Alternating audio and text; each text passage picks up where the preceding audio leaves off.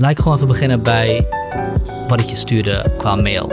Uh, Want uh, ik had je als eerste gezien bij een programma. Op één zij was het. Ja. Ik, ik weet even niet welk programma dat was.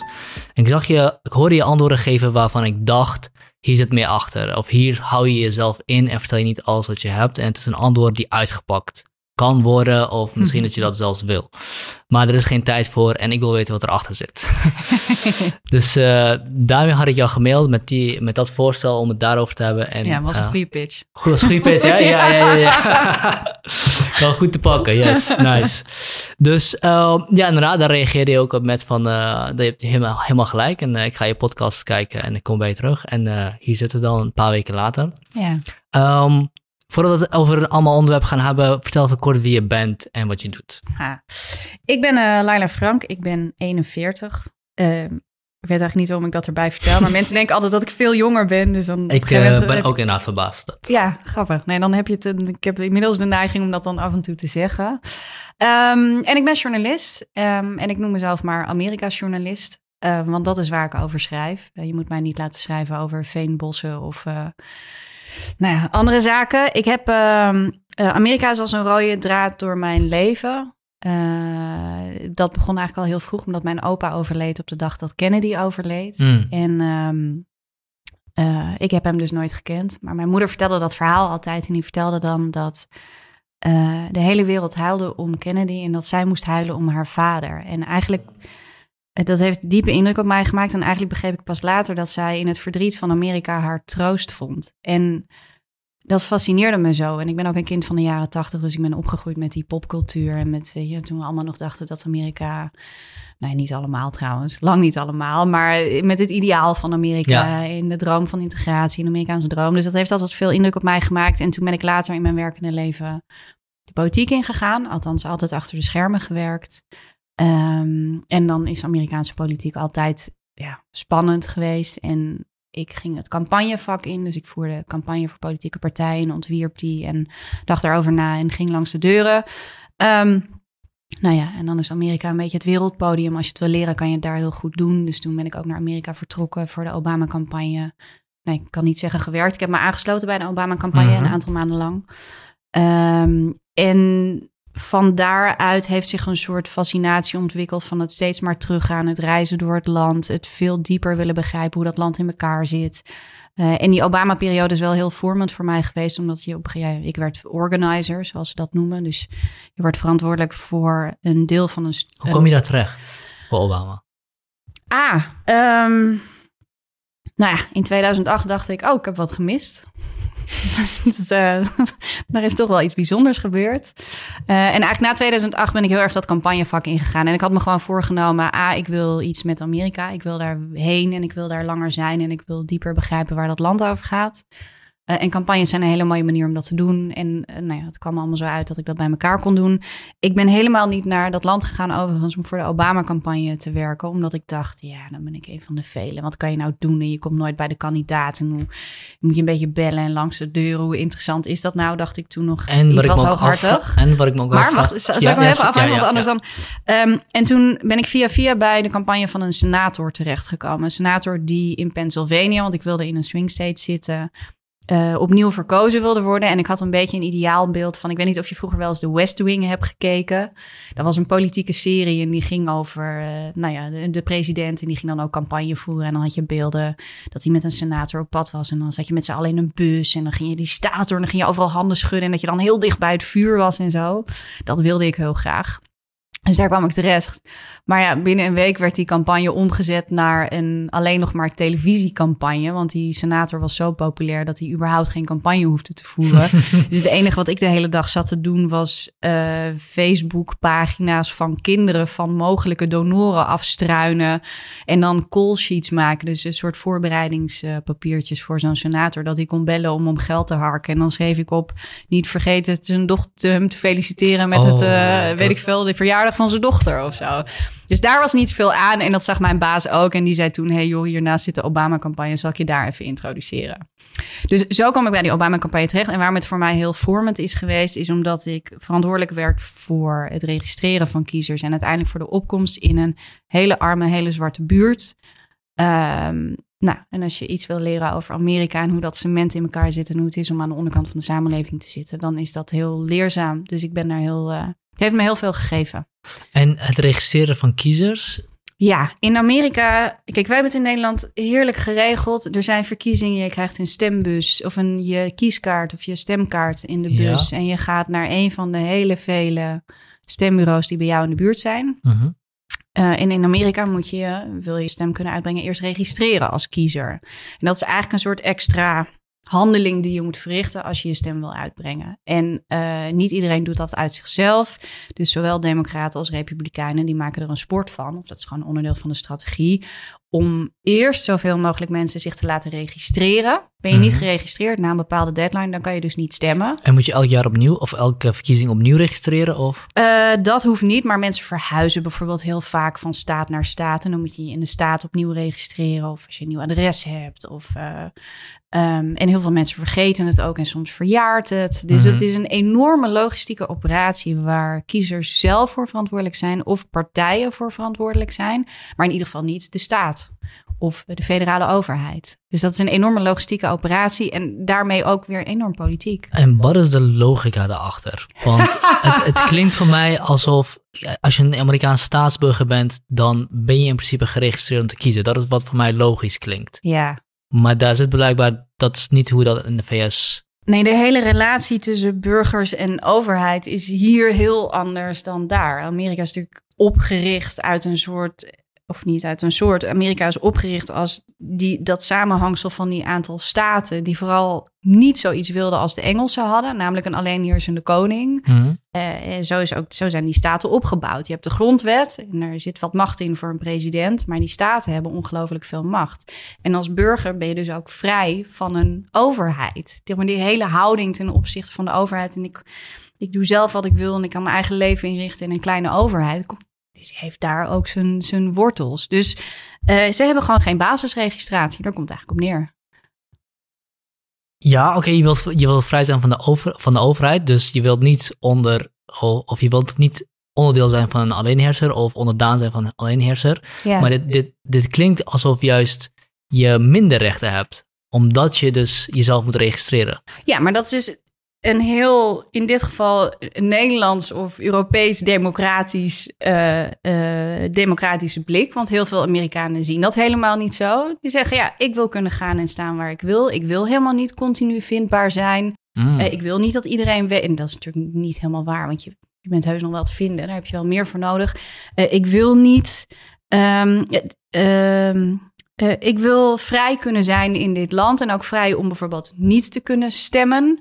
Um, dus dat vrijheidsbeginsel uh, voelen zij veel sterker. Of heel veel Amerikanen, heel veel ook niet, hè, want er is ook een hele grote tegenbeweging. Dan uh, het idee dat het uh, in die zin je grondrecht is en dat het ook gewoon naar je toe komt, eigenlijk, met een stembiljet en klaar. Dus ja, het, is een, het, zit niet verankerd in de grondwet. Er is geen uh, basisregistratie en de houding van burgers ten opzichte van een overheid is historisch gezien ook een hele andere dan die wij gewend zijn. Mm, mm. Um, wat dus niet wil zeggen dat er niet ook een grote tegenbeweging is. Want hè, dat perspectief wat jij hier net neerlegt, heb je niet veel minder rechten uh, als je niet geregistreerd bent. Ook dat zie je. En je ziet bijvoorbeeld nu een van de bewegingen die opkomt vanuit staten. Dus dat zal de federale overheid nooit opleggen, maar in sommige staten begint dat naar boven te komen, is wat ze noemen automatic uh, voter registration. Dus dat je dus wel automatisch geregistreerd staat als kiezer, zodat je die hoorde in elk geval niet hoeft te nemen. Nevada bijvoorbeeld, maar er is nog een aantal andere staten. Ja.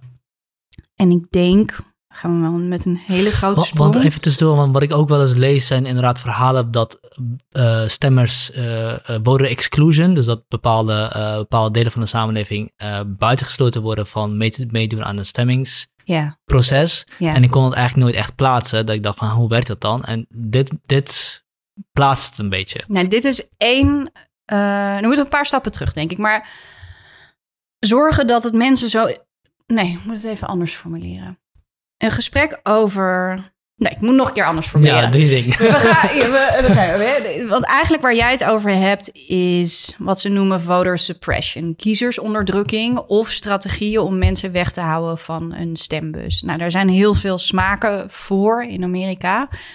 Eh, en ik denk dat je twee dingen uit elkaar moet plukken. Ten eerste het systeem zoals het in elkaar zit. Dus dat je je inderdaad moet registreren. Dat je Um, uh, dat het geen God gegeven of door het land gegeven recht is dat je je stemkaart in je bus krijgt. Dat, dat er overal stembureaus zijn. in Nederland is het zo ontzettend makkelijk gemaakt. Mm. maar dat systeem is er niet op die manier. en dat maakt dus ook dat het met de geografie van Amerika, hoe ongelooflijk groot dat land is, hoe uitgestrekt het is, hoe compact in de steden, hoe uitgestrekt in het midden, dat. Um, dat het logistiek ingewikkelder is om dat op die manier te organiseren. Dat het gewoon niet zo in elkaar zit. Dus dat er sowieso meer menselijke handelingen in dat hele systeem zitten, waardoor het moeilijker of makkelijker gemaakt kan worden. Mhm. Dat is één. Um, daar kom ik zo meteen ook nog even op terug. En het tweede is dat het moment dat dat kan, dat het systeem zo is ingericht dat je schakels hebt om aan te zitten, dat dat dus ook gebruikt wordt door politieke partijen in hun voordeel. Mm. Uh, en dan zie je dat dit is een hele lange opbouw om te zeggen, er zit ook gewoon een kleur aan, vaak. Of hè, het gesprek over waar kan je stemmen in Amerika of hoe kan je stemmen, is altijd een gesprek over wie gaan er stemmen en wie mogen er naar een stembus.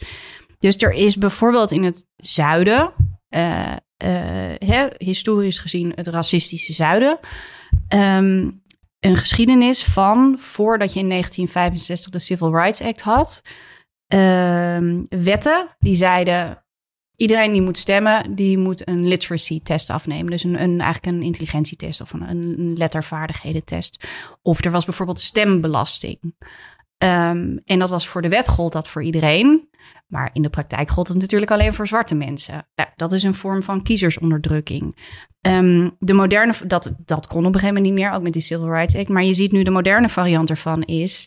hoeveel stembureaus zijn er eigenlijk in de buurt? En uh, hoeveel is dat in verhouding in zwarte wijken, vaak democratische wijken, of in republikeinse wijken? Um, hoe zit dat in de verhouding arm en rijk? Op rijke plekken wordt het je echt heel makkelijk gemaakt om te stemmen. Het stembureau is om de hoek. Je krijgt, weet je, alles is netjes geregeld. Op de plekken waar het toch al uh, uh, kansarm is, om even een lelijk Nederlands woord te gebruiken, uh, zie je ook vaak dat er minder aandacht wordt besteed aan, uh, of dat er gewoon minder mogelijkheden zijn om je stem uit te brengen, of dat de horden op worden geworpen. En je hebt altijd weer, elke verkiezingscyclus weer, komt op een gegeven moment het gesprek voter ID, dus je identiteitsbewijs laten zien. Het is voor ons heel normaal dat je een idee, ik bedoel, je krijgt je stembiljet, dan moet je ook mhm. bewijzen dat jij bent, je gaat erheen.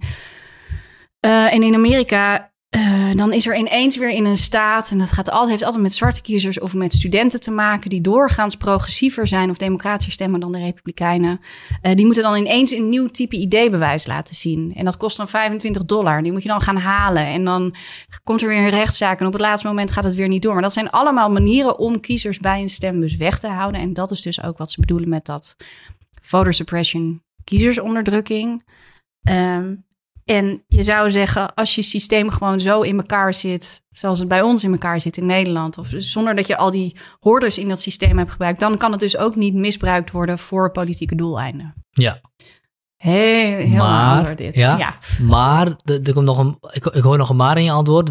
Even kort samenvattend, ja. Uh, het, het, het, stemsysteem in de VS heeft heel veel schakels. Ja. Ten eerste vanwege het geografische grootte, ten tweede vanwege de stappen die je door moet ja. om te mogen stemmen, om überhaupt een persoon te willen dan die stem. En dat betekent dat het ook een onderdeel van het politieke spel kan worden, want mensen kunnen eraan gaan trekken en duwen en dergelijke. Is het ook zo dan dat je dat je in, in wijken die meer democratisch gezind zijn, uh, meer van zulke problemen ziet? Of is het meer dat je in wijken die meer republikeins, republikeins gezind, of sorry, ik moet zeggen communities. Communities die meer democratisch gezind zijn of communities die meer republikeins gezien. Uh, welke, welke van deze communities worden het meest geraakt door zulke voter Iedereen, dit is een beetje de pest in Amerika. Het systeem is gewoon fout gebouwd. En dus ben je een idioot. Je hebt allerlei mogelijkheden die jou als politieke partij voor de wet worden. Dus eigenlijk binnen de wet zijn gegeven om te spelen met dat systeem. En dus ben je een sukkel als je het niet doet. Hmm. Dat is gewoon de perverse prikkel in het systeem. Dus dat ten eerste. Als het gaat over kiezersonderdrukking, echt. Of als we het hebben over. Nu even heel concreet over ehm, gebieden waar meer of minder stemlokalen voorkomen of worden geplaatst. Of uh, waar die voter ID laws altijd spelen. Dat zijn eigenlijk altijd gebieden waar democratische kiezers zitten. Dus dat is iets waar de Republikeinen in floreren. Hmm. Maar een ander fenomeen wat je veel ziet, is het wat ze noemen gerrymandering. En dat moet ik even uitleggen. Maar in Amerika heb je een kiesdistrict heeft een grens. En één keer in de tien jaar wordt de grens van dat kiesdistrict opnieuw getekend. En als jij nou, dat wordt door wetgevers getekend en wetgevers zijn politiek gekozen.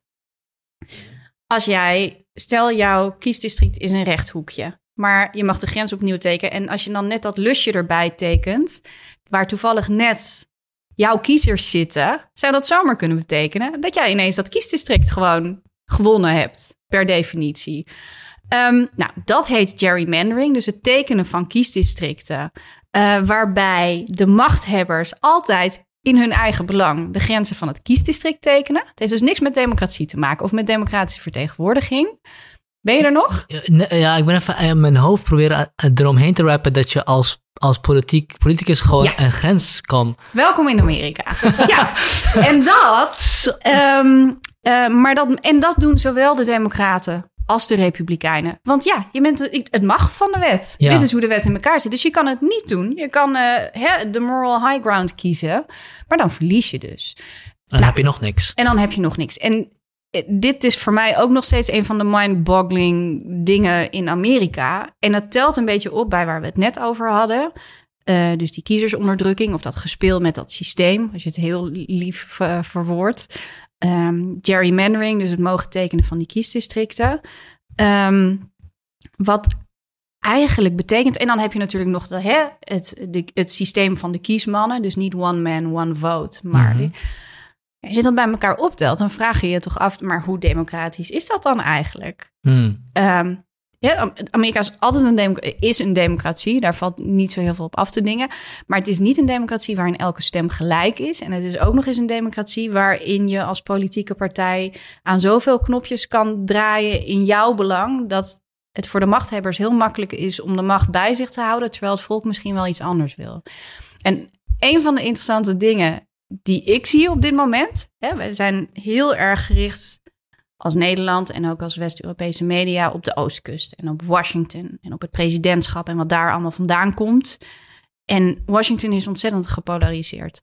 Maar als je kijkt naar wat er in het land gebeurt, gewoon op al die kleine, op lokaal niveau en op het mhm. niveau van de staten en in steden en in dorpen en op het platteland, dan zie je heel veel mensen die met elkaar samenwerken, maar bijvoorbeeld ook heel veel partijen die met elkaar samenwerken om juist deze structurele, institutionele weeffouten Hmm. recht te zetten. En dat kan je niet doen in Washington. Dat moet je doen via het stembiljet lokaal. Dat moet je doen via lokale veranderingen. En daarin werken ze heel erg met elkaar samen. Dus dan proberen ze bijvoorbeeld, en dan, mag je, dan laat ik je uitpraten. Als het gaat over dat gerrymandering, daar is notabene Arnold Schwarzenegger hè? De, de, ik wou zeggen de Hulk, maar dat is hij helemaal niet. De Terminator. De Terminator, ja. Die ook nog tien jaar uh, een republikeinse gouverneur is geweest in Californië. Dat is de eerste gouverneur geweest die heeft gezegd: we moeten ervan af. Ik introduceer in plaats van het tekenen van die grenzen een commissie van burgers van alle politieke kleuren door elkaar. Die gaan die grenzen tekenen. Dus Californië was de eerste samen met Nevada. En nu zie je langzamerhand door dat hele land heen initiatieven ontstaan van hmm. echt alle kleren politieke burgers, politici enzovoort, die proberen dat door te voeren. Zodat je heel langzamerhand die weeffouten in, elk geval uit dat systeem haalt. Dat is interessant dat je, noemt, dat je het weeffouten noemt. Want dat wil ik inderdaad vragen. Is dit by design? Is dit, is dit uh, waar de Amerikanen heel graag naar verwijzen in the spirit of the Constitution? Of is dit door de jaren heen een corruptie van, van, van iets anders? Het is Kijk, het is, Amerika bestaat 235 jaar. Ja, dat is drie mensen. Ja, ja het is dus een heel. er wordt ook wel eens gesproken over het experiment Amerika, maar dat is het in wezen natuurlijk. Het is eigenlijk een hele jonge democratie. Ja, ik zie het als. Ik, dit is niet wat de Founding Fathers... Nou ja, nu, ik kan het moeilijk interpreteren, maar ik kan me niet voorstellen dat de Founding Fathers bedoeld hadden dat je lekker een beetje kon gerrymanderen en dat je als machthebber het vooral jezelf lekker naar de zin kon maken. Want daar gaat het dan eh, in, eh, in wezen over. Ja, ik noem het dus altijd weeffout, omdat ik op. Ja, nou, dat woord kies ik denk ik omdat ik ook denk dat het zo is. Hmm. Dus, uh, en dat betekent ook uh, dat je ze eruit kan halen. Alleen, iedereen is inmiddels zo vastgedraaid in dat systeem. En de belangen zijn zo groot dat het wel ontzettend moeilijk is om jezelf daaruit te draaien. En dat dat een hele lange weg is. Ja, en hoe ga je ervoor zorgen dat je het eruit haalt zonder dat je verliest? Ja, en dat is dus heel moeilijk. Dat is, dat is een van de grootste problemen. Um, maar veel, dit is niet toevallig, maar dit is een onderwerp dat mij heel erg fascineert. Omdat het eigenlijk gaat over ja, David tegen Goliath. En ook over de verlamming van het politieke systeem. En eigenlijk alle activisten of alle gewoon boeren, burgers en buitenlui die ik heb gesproken die met dat onderwerp bij, uh, bezig zijn, die zeggen ja, uh, politici zijn eigenlijk gewoon gevangen in het systeem. Hmm. Daar kan je niet zoveel van verwachten. Hmm. Um, dus moeten wij het doen. Wij, het volk. Dus wij moeten van onderop zorgen dat dat systeem verandert. Want politici zijn ook maar gewoon poppetjes in dat systeem.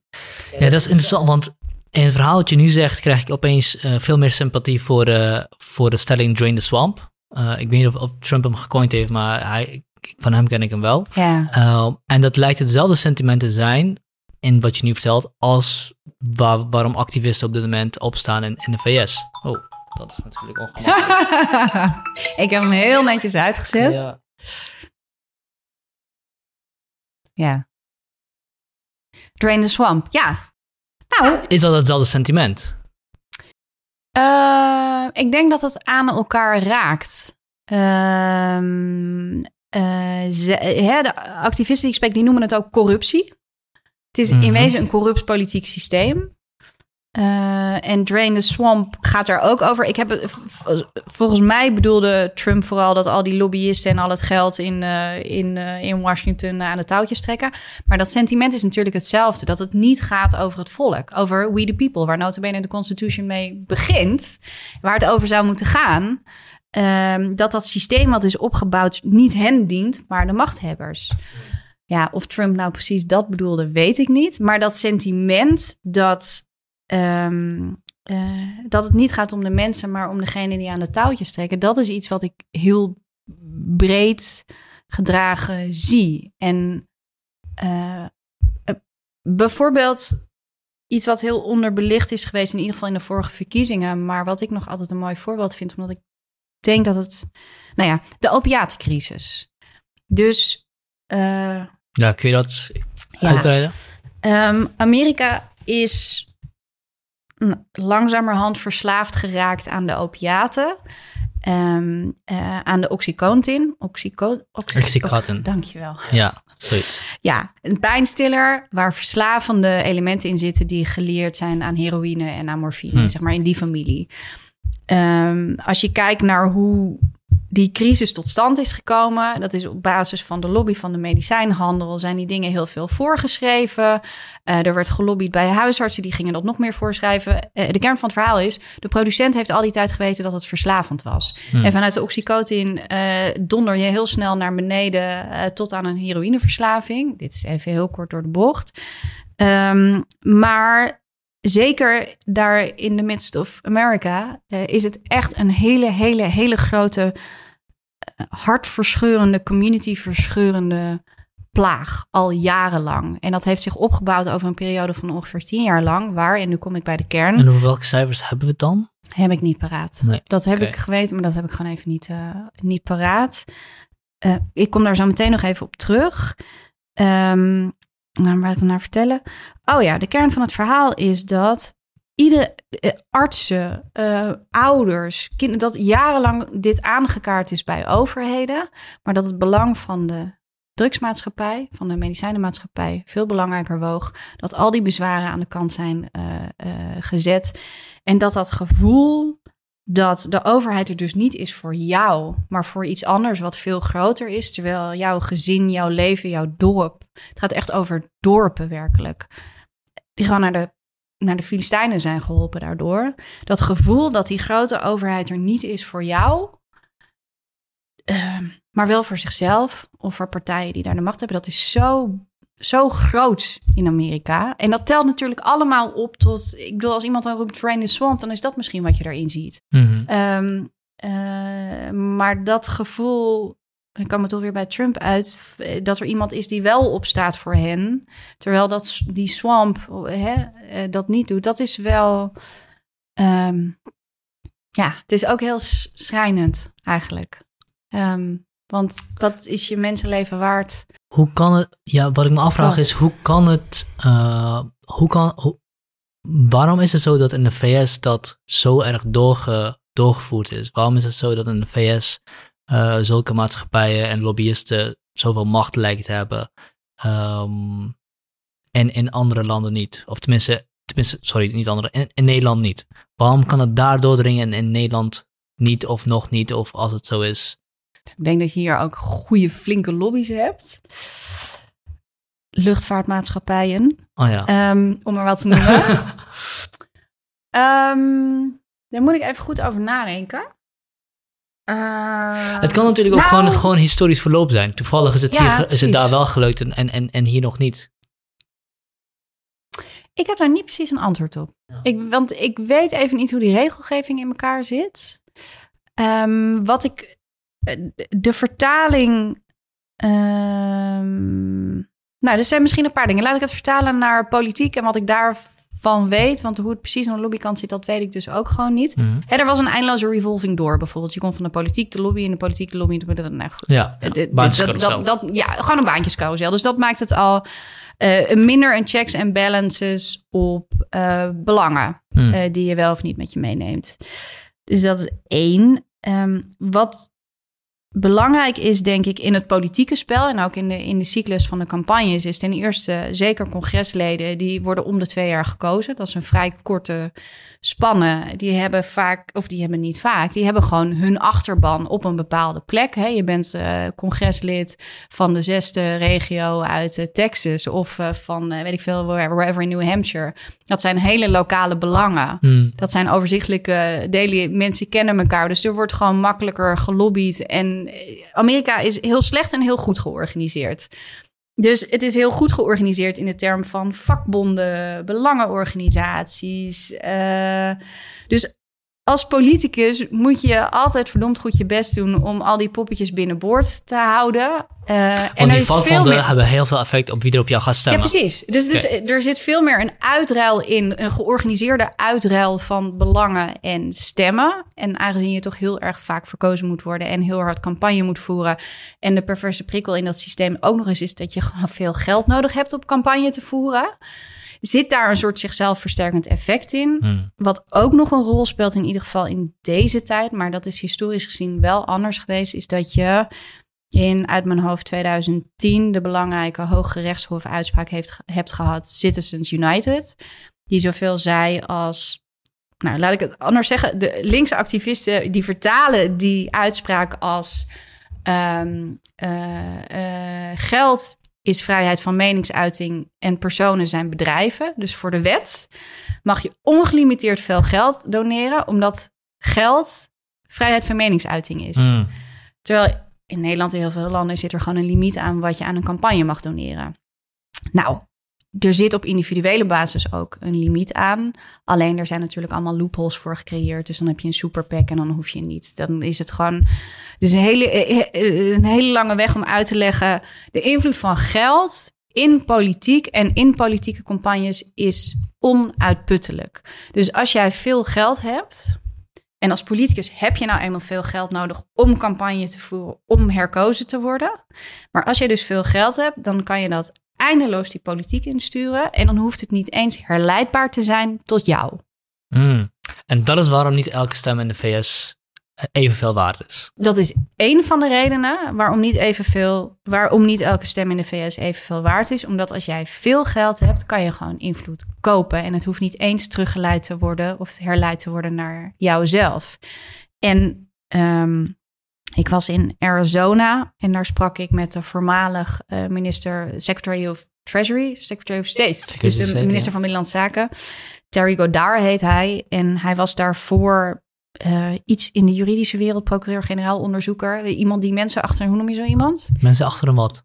Ja, nee, die mensen achterna gaat, die ze uh, prosecutor. Oh, ik dacht ja. um, personal investigator. Nee, en hij, oh ja, dat was ook leuk geweest. En hij legde mij uit. Toen onderzocht oh, ik, ja, hij zei het is altijd follow the money. Dus hij onderzocht toen de, het geld, de money trail van drugskartels. En hij zei dat wordt gewoon opgeknipt in stukjes, in stukjes, in stukjes, totdat je het niet meer kan herleiden. En het is, hij zei, het is met politieke donaties precies zo. Hmm. Dus je kan het bijna niet herleiden, maar in Arizona komt het meeste wat ze dan noemen dark money binnen. Omdat je daar. Uh, Arizona is een hele leuke staat, want het is eigenlijk de ideale melting pot van Amerika. En dat betekent dus ook dat de meeste politieke boodschappen getest worden in Arizona. Want dan heb je alles bij elkaar. Dus sinds die wet is aangenomen, zie je echt een hysterische toename van het aantal van de hoeveelheid dark money die daar binnen is gekomen. dat is, dat is onherleidbaar geld. Onherleidbaar geld, wat wel ongelooflijk veel invloed heeft op dat politieke proces. En jij zei, is dit de reden dat niet elke stem even waard is in Amerika? Nee, maar het is wel één van de redenen. Want geld koopt invloed. Eh, zonder controle, zeg maar. Ehm, waar je woont in Amerika, zeker voor die presidentsverkiezingen, bepaalt hoeveel invloed je wel of niet hebt. Hè? Omdat je niet one man, one vote hebt, maar electoral votes. Ja. Dus, of kiesmannen. Dus als jij een democraat bent in Californië, hartstikke democratische staat, heel veel kiesmannen. Weet je wel, die gaan toch wel naar de Democraten. Dus of jij nou gaat stemmen of dat maakt eigenlijk niet uit. Maar als jij Republikein bent in Californië, maakt het al helemaal niet uit. Dus Makes sense? Of je ik ben aan het, ja, ik ben aan het nadenken over, over dat hele systeem waarin, uh, waarin de winner takes all van een, een hele staat. Uh, ook dat klinkt voor mij echt alsof het. Ja, ik snap, ik snap het niet. Ik snap niet wat daar de logica achter is. Ja, dat heeft een historische reden. En die moet ik nu op kunnen noemen. En hij ontgaat me volledig. Maar het heeft te maken met, uh, met uh, hoe dat land is opgebouwd. Ja. Uh, ja, het heeft een historische reden. En ik kan hem nu gewoon niet opnoemen. ik, heb een, ik heb een blackout, Ja, helaas. Oh, helaas, helaas. Nou, wat stom. Dit weet ik namelijk gewoon. Nou, ik kan er nu even niet opkomen. Maar het is historisch zo gegroeid. En daar geldt dus ook, wil je dat veranderen, dan zitten er wel zo ontzettend veel belangen aan. Ja, en dat degenen die nu aan de macht zijn denken, nou, denk het niet. Maar wat interessant is, of wat ik heel interessant vind, er is een uh, conglomeraat van staten die heeft gezegd met elkaar, um, ik moet het even goed uitleggen, het moment dat wij die heilige graal van 270 kiesmannen, hè, dat zijn de kiesmannen die je nodig hebt om de Amerikaanse verkiezingen te winnen. Als wij opgeteld bij elkaar als verzameling staten voorbij die 270 electoral votes gaan, kiesmannen, dan schakelen wij in ons kiessysteem om naar one man, one vote. En dan zou eigenlijk heel Amerika moeten omschakelen. En dan zou je dat systeem omdonderen. En ze zitten nu uh, volgens mij op 230. Dus, dus dat is helemaal... Nog, nog, genoeg staten hebben om nog 40 extra kiesmannen te hebben. Eigenlijk wel. En dan heb je dus een meerderheid van staten die zegt... wij willen dit anders gaan doen. En dan heb je zomaar de mogelijkheid om dat systeem helemaal om te kieperen. Dat vind ik dus heel interessant. Ja, en dit is een van die voorbeelden waarvan op lokaal niveau er initiatieven zijn om te veranderen. Vanuit Democraten en vanuit de Republikeinen. Want ik, zie nu ook, ik bedoel, iedereen eenzijdig het einde van Amerika verkondigen en zo. En ik snap het wel, want als je er van een afstandje naar kijkt, dan denk je, ja, maar wat gebeurt hier? Ja, maar, het ziet er ook wel zo uit, ja. Ja, zo ziet het er ook uit. Dat snap ik ook helemaal. Alleen, uh, ja, wij kijken toch echt naar Washington en naar dat politieke systeem op federaal niveau. Terwijl juist de schoonheid van Amerika en de kracht van Amerika, vind ik uh, weet je, dat zit niet in de steden aan de kusten. Dat, dat kom je tegen als je daar doorheen rijdt. En dan zie je ook um, God, ja, lokaal ontzettend leuke dingen gebeuren. Mensen willen het gewoon rooien met elkaar, weet je wel. Mm. Mensen willen helemaal niet de hele, hele dag strijd met elkaar voeren. Het is echt niet zo dat alle Amerikanen met wapens rondlopen en denken... wie kan ik vandaag weer eens uh, over de zeik helpen? Het zijn gewoon mensen zoals jij en ik. Die willen naar school, die willen, die willen werk... die willen gewoon een beetje vreedzaam met elkaar kunnen samenleven maar ja, als je de hele dag op Twitter zit, dan heb je misschien een ander beeld. Ja, ja, dat maakt me inderdaad heel schuldig aan. Maar... kan ik ook hoor, met tijd en wijlen. Maar ik ben eigenlijk gelukkiger als ik dat niet doe. Ja, en, en ook over Twitter gesproken dan. Kijk, op, me, op dit moment wanneer wat ik zie op Twitter, ik durf het gewoon niet te geloven. Ik durf niet te denken dat dit is wat er gebeurt. Ik durf niet te denken dat, uh, dat wat ik zie gewoon waar, waar kan zijn. Omdat uh, nou, er, is zoveel, er zijn zoveel voorbeelden van dingen die uit verband gerukt zijn. Er zijn zoveel voorbeelden van buitenlandse invloeden die iets proberen te laten zien wat niet waar is. Ja. Dus ik vind het inderdaad enorm lastig om vanaf hier te zeggen. Ja, dat is het ook. En het ziet er wel uit alsof Amerika naar, naar ja, kapot aan het gaan is. Maar jij bevestigt nu weer een ander beeld. En, en we hadden het hier van tevoren ook al over dat je er echt moet zijn om te weten wat er aan de hand is. Ja, ja. Ja, ik roep altijd maar iedereen kan de krant lezen. Zo moeilijk is dat niet. Hmm. Maar ehm, weet je, correspondenten hebben wel echt een functie. Het is echt anders of je Twitter scant en de, de headlines leest, of dat je ergens bent, het kan ruiken, het kan proeven, het kan voelen, de, de omgevingssfeer hoort. Het zijn bij mij vaak, weet je wel, net de opmerkingen die de barman even maakt, of gewoon je maakt een praatje met iemand, of die dingen op hun plek laten vallen en gewoon eh, de meerwaarde van eh, een half jaar lang ergens kunnen zijn en onderdeel worden van het behang. Dat is zoveel meer dan eh, tussendoor even op Twitter kijken of Ja. het nieuws. wel- Hoe goed je het nieuws ook kan volgen. Hè? En ik, Ja, ja. ik, ik, ik, de- ja, ik deel jouw beeld heel. Waar ik Twitter voor gebruik is de hoofdlijnen. Denk ik, oké, nou, er wordt nu zo vaak getwitterd, er zal wel iets aan de hand zijn. Hmm. Ehm, dus het geeft mij snel veel informatie. Op een gegeven moment, ja, eh, als in over hoofdlijnen. Ik heb geleerd altijd de bron checken. Ja, het zit, weet je wel, er worden ook zo vaak fragmentjes ergens uitgeknipt en dan ga je het hele ding kijken en dan denk ik, ja, wat gelul. Ja, ja. Of en er zit zo, je wordt continu de hele dag geframed en ik word er zo doodmoe van. Dat gebeurt op Twitter ook gewoon. Dus ja, ik, daarom doe ik ook niet zoveel op Twitter, bijvoorbeeld. Behalve een beetje kijken wat andere mensen Even checken doen. wat er aan de hand is. Ja. Even checken wat leeft. Even checken wat Nee, leeft. dat is het meer. Ja. Goh, wat leeft er? Maar je kan het op elke, ik bedoel, je kan het op elke Nederlandse discussie denk ik ook plakken. Als je alleen op Twitter kijkt, dan word je daar ook niet heel eh, blij van, denk Nee, ik. zeker of dat niet. is ook niet de echte wereld. Zeker niet. Twitter is niet de echte Ja, wereld. en dat is waar. Twitter is niet de echte wereld. Maar ik zie wel steeds meer nieuwsitems die gaan over Twitter. Ja, maar dat ben ik helemaal met je eens. En heel veel nieuws is vaak ook clickbait en Twitter-like. En eh, nee, dat ben ik met je eens. Dat vind ik als journalist ook heel ingewikkeld. Gewoon als mens überhaupt, denk ik. Ook als nieuwsconsument. Eh, ehm, ja. Ja. Maar dan is het fijn als je af en toe dit soort gesprekken kan voeren. Ja, precies. precies. Ja. Ehm, ik denk dat we het niet over de VS kunnen hebben op dit moment zonder het over Trump te hebben en zonder het over Black Lives Matter te hebben. Uh, En ik weet niet hoe goed je, en, ja, en bij, over Trump kun je denk ik wel het een en ander vertellen. Ik weet niet zo goed hoe je in de Black Lives Matter beweging zit op dit moment. Try Of wat er- maar laat ik hem gewoon heel plat erin gooien. We zijn over Ja. denk je dat Trump een kans maakt op herverkiezing? Ik denk dat hij nog steeds een kans maakt op herverkiezing. Ja, dat denk ik wel. Ondanks de ogenschijnlijk catastrofale manier waarop hij omgaat met deze demonstraties. Ja, omdat. Eh, kijk, alles is onvoorspelbaar op dit moment. Dus ik, ik- als je terugdenkt naar het begin van het jaar, dan hebben we al gehad eh, impeachment, corona, protesten. Ja, impeachment, ik, ben, ik was het ik al was alweer vergeten. vergeten. Nee, ik bedoel maar. Ja, Ehm, en het gaat van crisis naar crisis en van moment naar moment. En elk moment is bepalend. En bij elk, alles wat er gebeurt, krijg ik ook deze vraag. Dus dat is ook alweer. Het zegt ook iets over ons, denk ik. Want dat elk moment zou toch zomaar het bepalende moment kunnen zijn. hm. Eh, nog vier maanden tot de verkiezingen, of vier en een half. Dat is echt een hele lange periode waarin er nog een heleboel kan gaan gebeuren. Ehm, het belangrijkste is op dit moment, denk ik, er zijn twee dingen heel belangrijk. De economie is het eerste. Hm. Eh, en de belofte van de president was al, hè, hij voor corona, voor Black Lives Matter, eh, ging natuurlijk altijd over de economie. En hij had ook de comfortabele wind van de economie in zijn rug.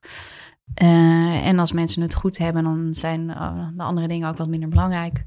En nu is zijn boodschap: we gaan voor de great, eh, wat zijn het? great American comeback. Dus hij Hmm. zegt eigenlijk: ik heb het één keer gedaan, die economie tot iets fantastisch opbouwen. Heeft hij het gedaan? Nou, daarover verschillen de economen allemaal totaal van mening. Eh, ik durf je dat eigenlijk gewoon nog steeds niet zo goed te zeggen. Ik ben ook geen econoom. Hm. Hij heeft volgens mij een aantal maatregelen genomen waar mensen heel erg blij mee zijn, die het goed doen. Maar de vraag is, als je daar iemand anders had neergezet, ja, dat was, was, was met Ja. de economie volgens de economen ook vrij goed gegaan. Dus ik durf je dat niet te zeggen. Wat ik zie is vooral dat mensen het wel aan hem toewijzen. Ja, daar gaat het dan uiteindelijk over. Uh, dus uh, veel mensen vinden ook dat hij dat goed heeft gedaan. En dat, dat zijn type leiderschap uh, die economie zo tot bloei heeft gebracht. Dus ja, mm. daar, ja, ik zit er ook niet om Noordel over te vellen, maar dit is wat ik zie. Ja, en als je de vraag stelt, denk je dat hij herkozen wordt, is dat meer. Is dat nou, nee, oh ja, precies, want daar hadden we het over. Ja. het vertrouwen in zijn economische vaardigheid, noem ik het dan maar even, is bij zijn kiezers hoog. en de hoop op een economische opbloei is ook heel erg hoog. Hmm. Dus, hè, en je ziet nu, was die eerste uptick is weer gekomen. Dus er weer 13% uh, mensen die gewoon, hup, je bent ontslagen, oh, je bent weer aangenomen. Maar die, uh, dat deel van de economie. Ik denk dat die economie heel erg belangrijk wordt daarin. Het tweede is het type leiderschap. En dat is de campagne die Joe Biden eigenlijk voert. En dan kom ik ook even terug op hoe heeft hij nou gereageerd A op corona en B op uh, Black Lives Matters. Black Lives Matter. Um, Joe Biden heeft altijd gezegd in zijn campagne, het is eigenlijk een hele slappe campagne, maar misschien toch wel heel effectief. Die zei: Ik ben uh, Trump niet. Als je gewoon een relaxte leider wil, ik zeg nu even heel plat, hè. Mhm. uh, terug naar normaal, terug naar het Amerika waar we weer trots op kunnen zijn. U kunt allemaal weer rustig gaan slapen. We hoeven niet allemaal ruzie met elkaar te hebben. Kies mij. Um, dat de president op dit moment voor heel veel kiezers het gelijk van Joe Biden aantoont. Door de manier waarop hij op de protesten heeft gereageerd. Door de manier waarop hij op corona heeft gereageerd. Um, ik vind het meest lastig op dit moment te pakken. Um, hoe, wat voor effect heeft dit op independent kiezers, op twijfelaars? He, want iedereen in die hoeken, ik bedoel, 80% van Amerika heeft zijn stem al lang bepaald. Dat zijn ook de meest vocale types. Dat zijn ook de meeste mensen waar wij ons continu op richten, of die je steeds maar ziet in de media. Die vind ik helemaal niet interessant. Daar gaat het helemaal niet over. Die bepalen die verkiezingen ook helemaal niet. Het zijn die independents, die twijfelaars, en dan ook nog eens in die swing states, mhm. die uiteindelijk die verkiezingen gaan bepalen. Kom je weer terug bij dat niet elke stem telt. Ja. Niet, niet, elke stem uh, gelijk telt. Um, ik denk dat als je even inzoekt op Black Lives Matters, en Black Lives Matter. Ik denk dat het allebei, uh, allebei uh, relevant is. Het is allebei relevant, dat is ook waar. Maar als je daarop inzoomt en kijkt naar hoe de president dit heeft aangepakt, dat het, um, um, dat het relatief weinig effect gaat hebben op zijn herverkiezing. Om de volgende reden. De economie is belangrijker. Dit is ook gewoon een soort uitruil van, ja, wat vind ik, weet je wel? Dus dat. Um, de mindset in Amerika is echt enorm gedraaid. Je ziet dat ook 75% van de republikeinse kiezers uh, zegt... er bestaat zoiets als institutioneel, institutioneel racisme. Hoeveel procent? 75% van de republikeinse kiezers. En dat is een enorme toename vergeleken met een aantal jaar geleden. Dus het is eigenlijk common good. Het is algemeen geaccepteerd. De president heeft zich daar overigens nog steeds niet over uitgesproken. Die houdt nog steeds vast aan er zijn wat rotte appels en institutioneel racisme. Weet je wel? Mhm. Maar hij heeft wel met een presidentieel decreet nu uh, wat wijzigingen aangekondigd. Hij, ik denk dat. Dit is een hele lange aanloop om eigenlijk te zeggen. Ik denk dat de president net genoeg gaat doen om Republikeinen het comfortabele gevoel te geven, zie je wel. Hij vindt het ook wel belangrijk genoeg. En als het erop hmm. aankomt, doet hij wel iets. Maar dat het niet het doorslaggevende argument is voor kiezers om uiteindelijk te zeggen: Democraat of Republikein. Zelfs als het Trump is, zelfs als het Biden is. Um, ik denk dat uh, wat spannend is, wat ik moeilijk vind om vanaf hier dus echt mijn vingers achter te krijgen, maar daarom ga ik er ook weer heen, is die boodschap van Joe Biden over leiderschap en het type leiderschap wat de president nu laat zien. Dat hij um, uh, hè, voor zijn eigen foto op met die Bijbel demonstranten wegjaagt. Dat wat hij. dat? Nee, ja, nou ja, dat was precies wat het was. Ja, het, was, het was echt exact dat. Laat ik demonstranten uit de weg ruimen zodat ik met een omgekeerde Bijbel een foto kan maken. Er was ook niks meer, er was geen toespraak, het was echt alleen dat. Uh, waar dus ook, en dat, maakt het zo interessant, denk ik, door legerleiding, kritiek op is geweest door evangelicals, door leiders in de evangelische gemeenschap, veel kritiek op is geweest. Twee groepen die zich eigenlijk altijd zwijgend achter de president hebben geschaard. Dus die nu hun stem hebben laten horen. Uh, waarom vertel ik dit? Dan ben ik helemaal de draad van mijn verhaal kwijt.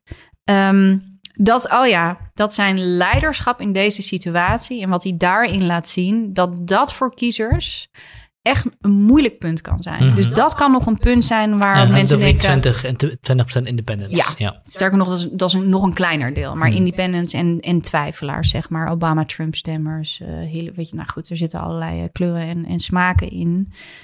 Eh, uiteindelijk gaat het echt maar over die kleine groep. En uiteindelijk is het dan dus niet Black Lives Matter. Black Lives Matter. Niet de kern van de zaak. Niet het institutioneel racisme. Niet het politiegeweld buitenproportioneel tegen zwarte eh, black and brown people. Maar de manier waarop de president daarmee omgaat. En ik denk dat je dat onderscheid goed moet maken. Dus het morele gelijk. eh, of ja. Eigenlijk wordt dat breed gedragen in de samenleving. Door een clubje niet, maar die stemmen toch wel Trump en die ben je al verloren. Ehm, en de president zal voor de rest van die Republikeinse partij net genoeg doen om te denken, nou, het is oké. Mhm. Even, heel- het is een beetje platte uitruil. Maar de manier waarop hij omgaat met crisis, sun, crisis, Crisis. crisis, Ja. zowel corona als Black Lives als de protesten nu. Ehm, ik denk dat daar zit, een, daar zit echt een Achilleshiel voor de president. Om terug te komen bij jouw vraag, heeft hij een kans? Ja, ik denk dat hij nog steeds een kans heeft. Eh, ook omdat het nog vier maanden is en je weet niet wat er allemaal gaat gebeuren. Maar hij heeft hier wel echt een Achilleshiel mee getoond.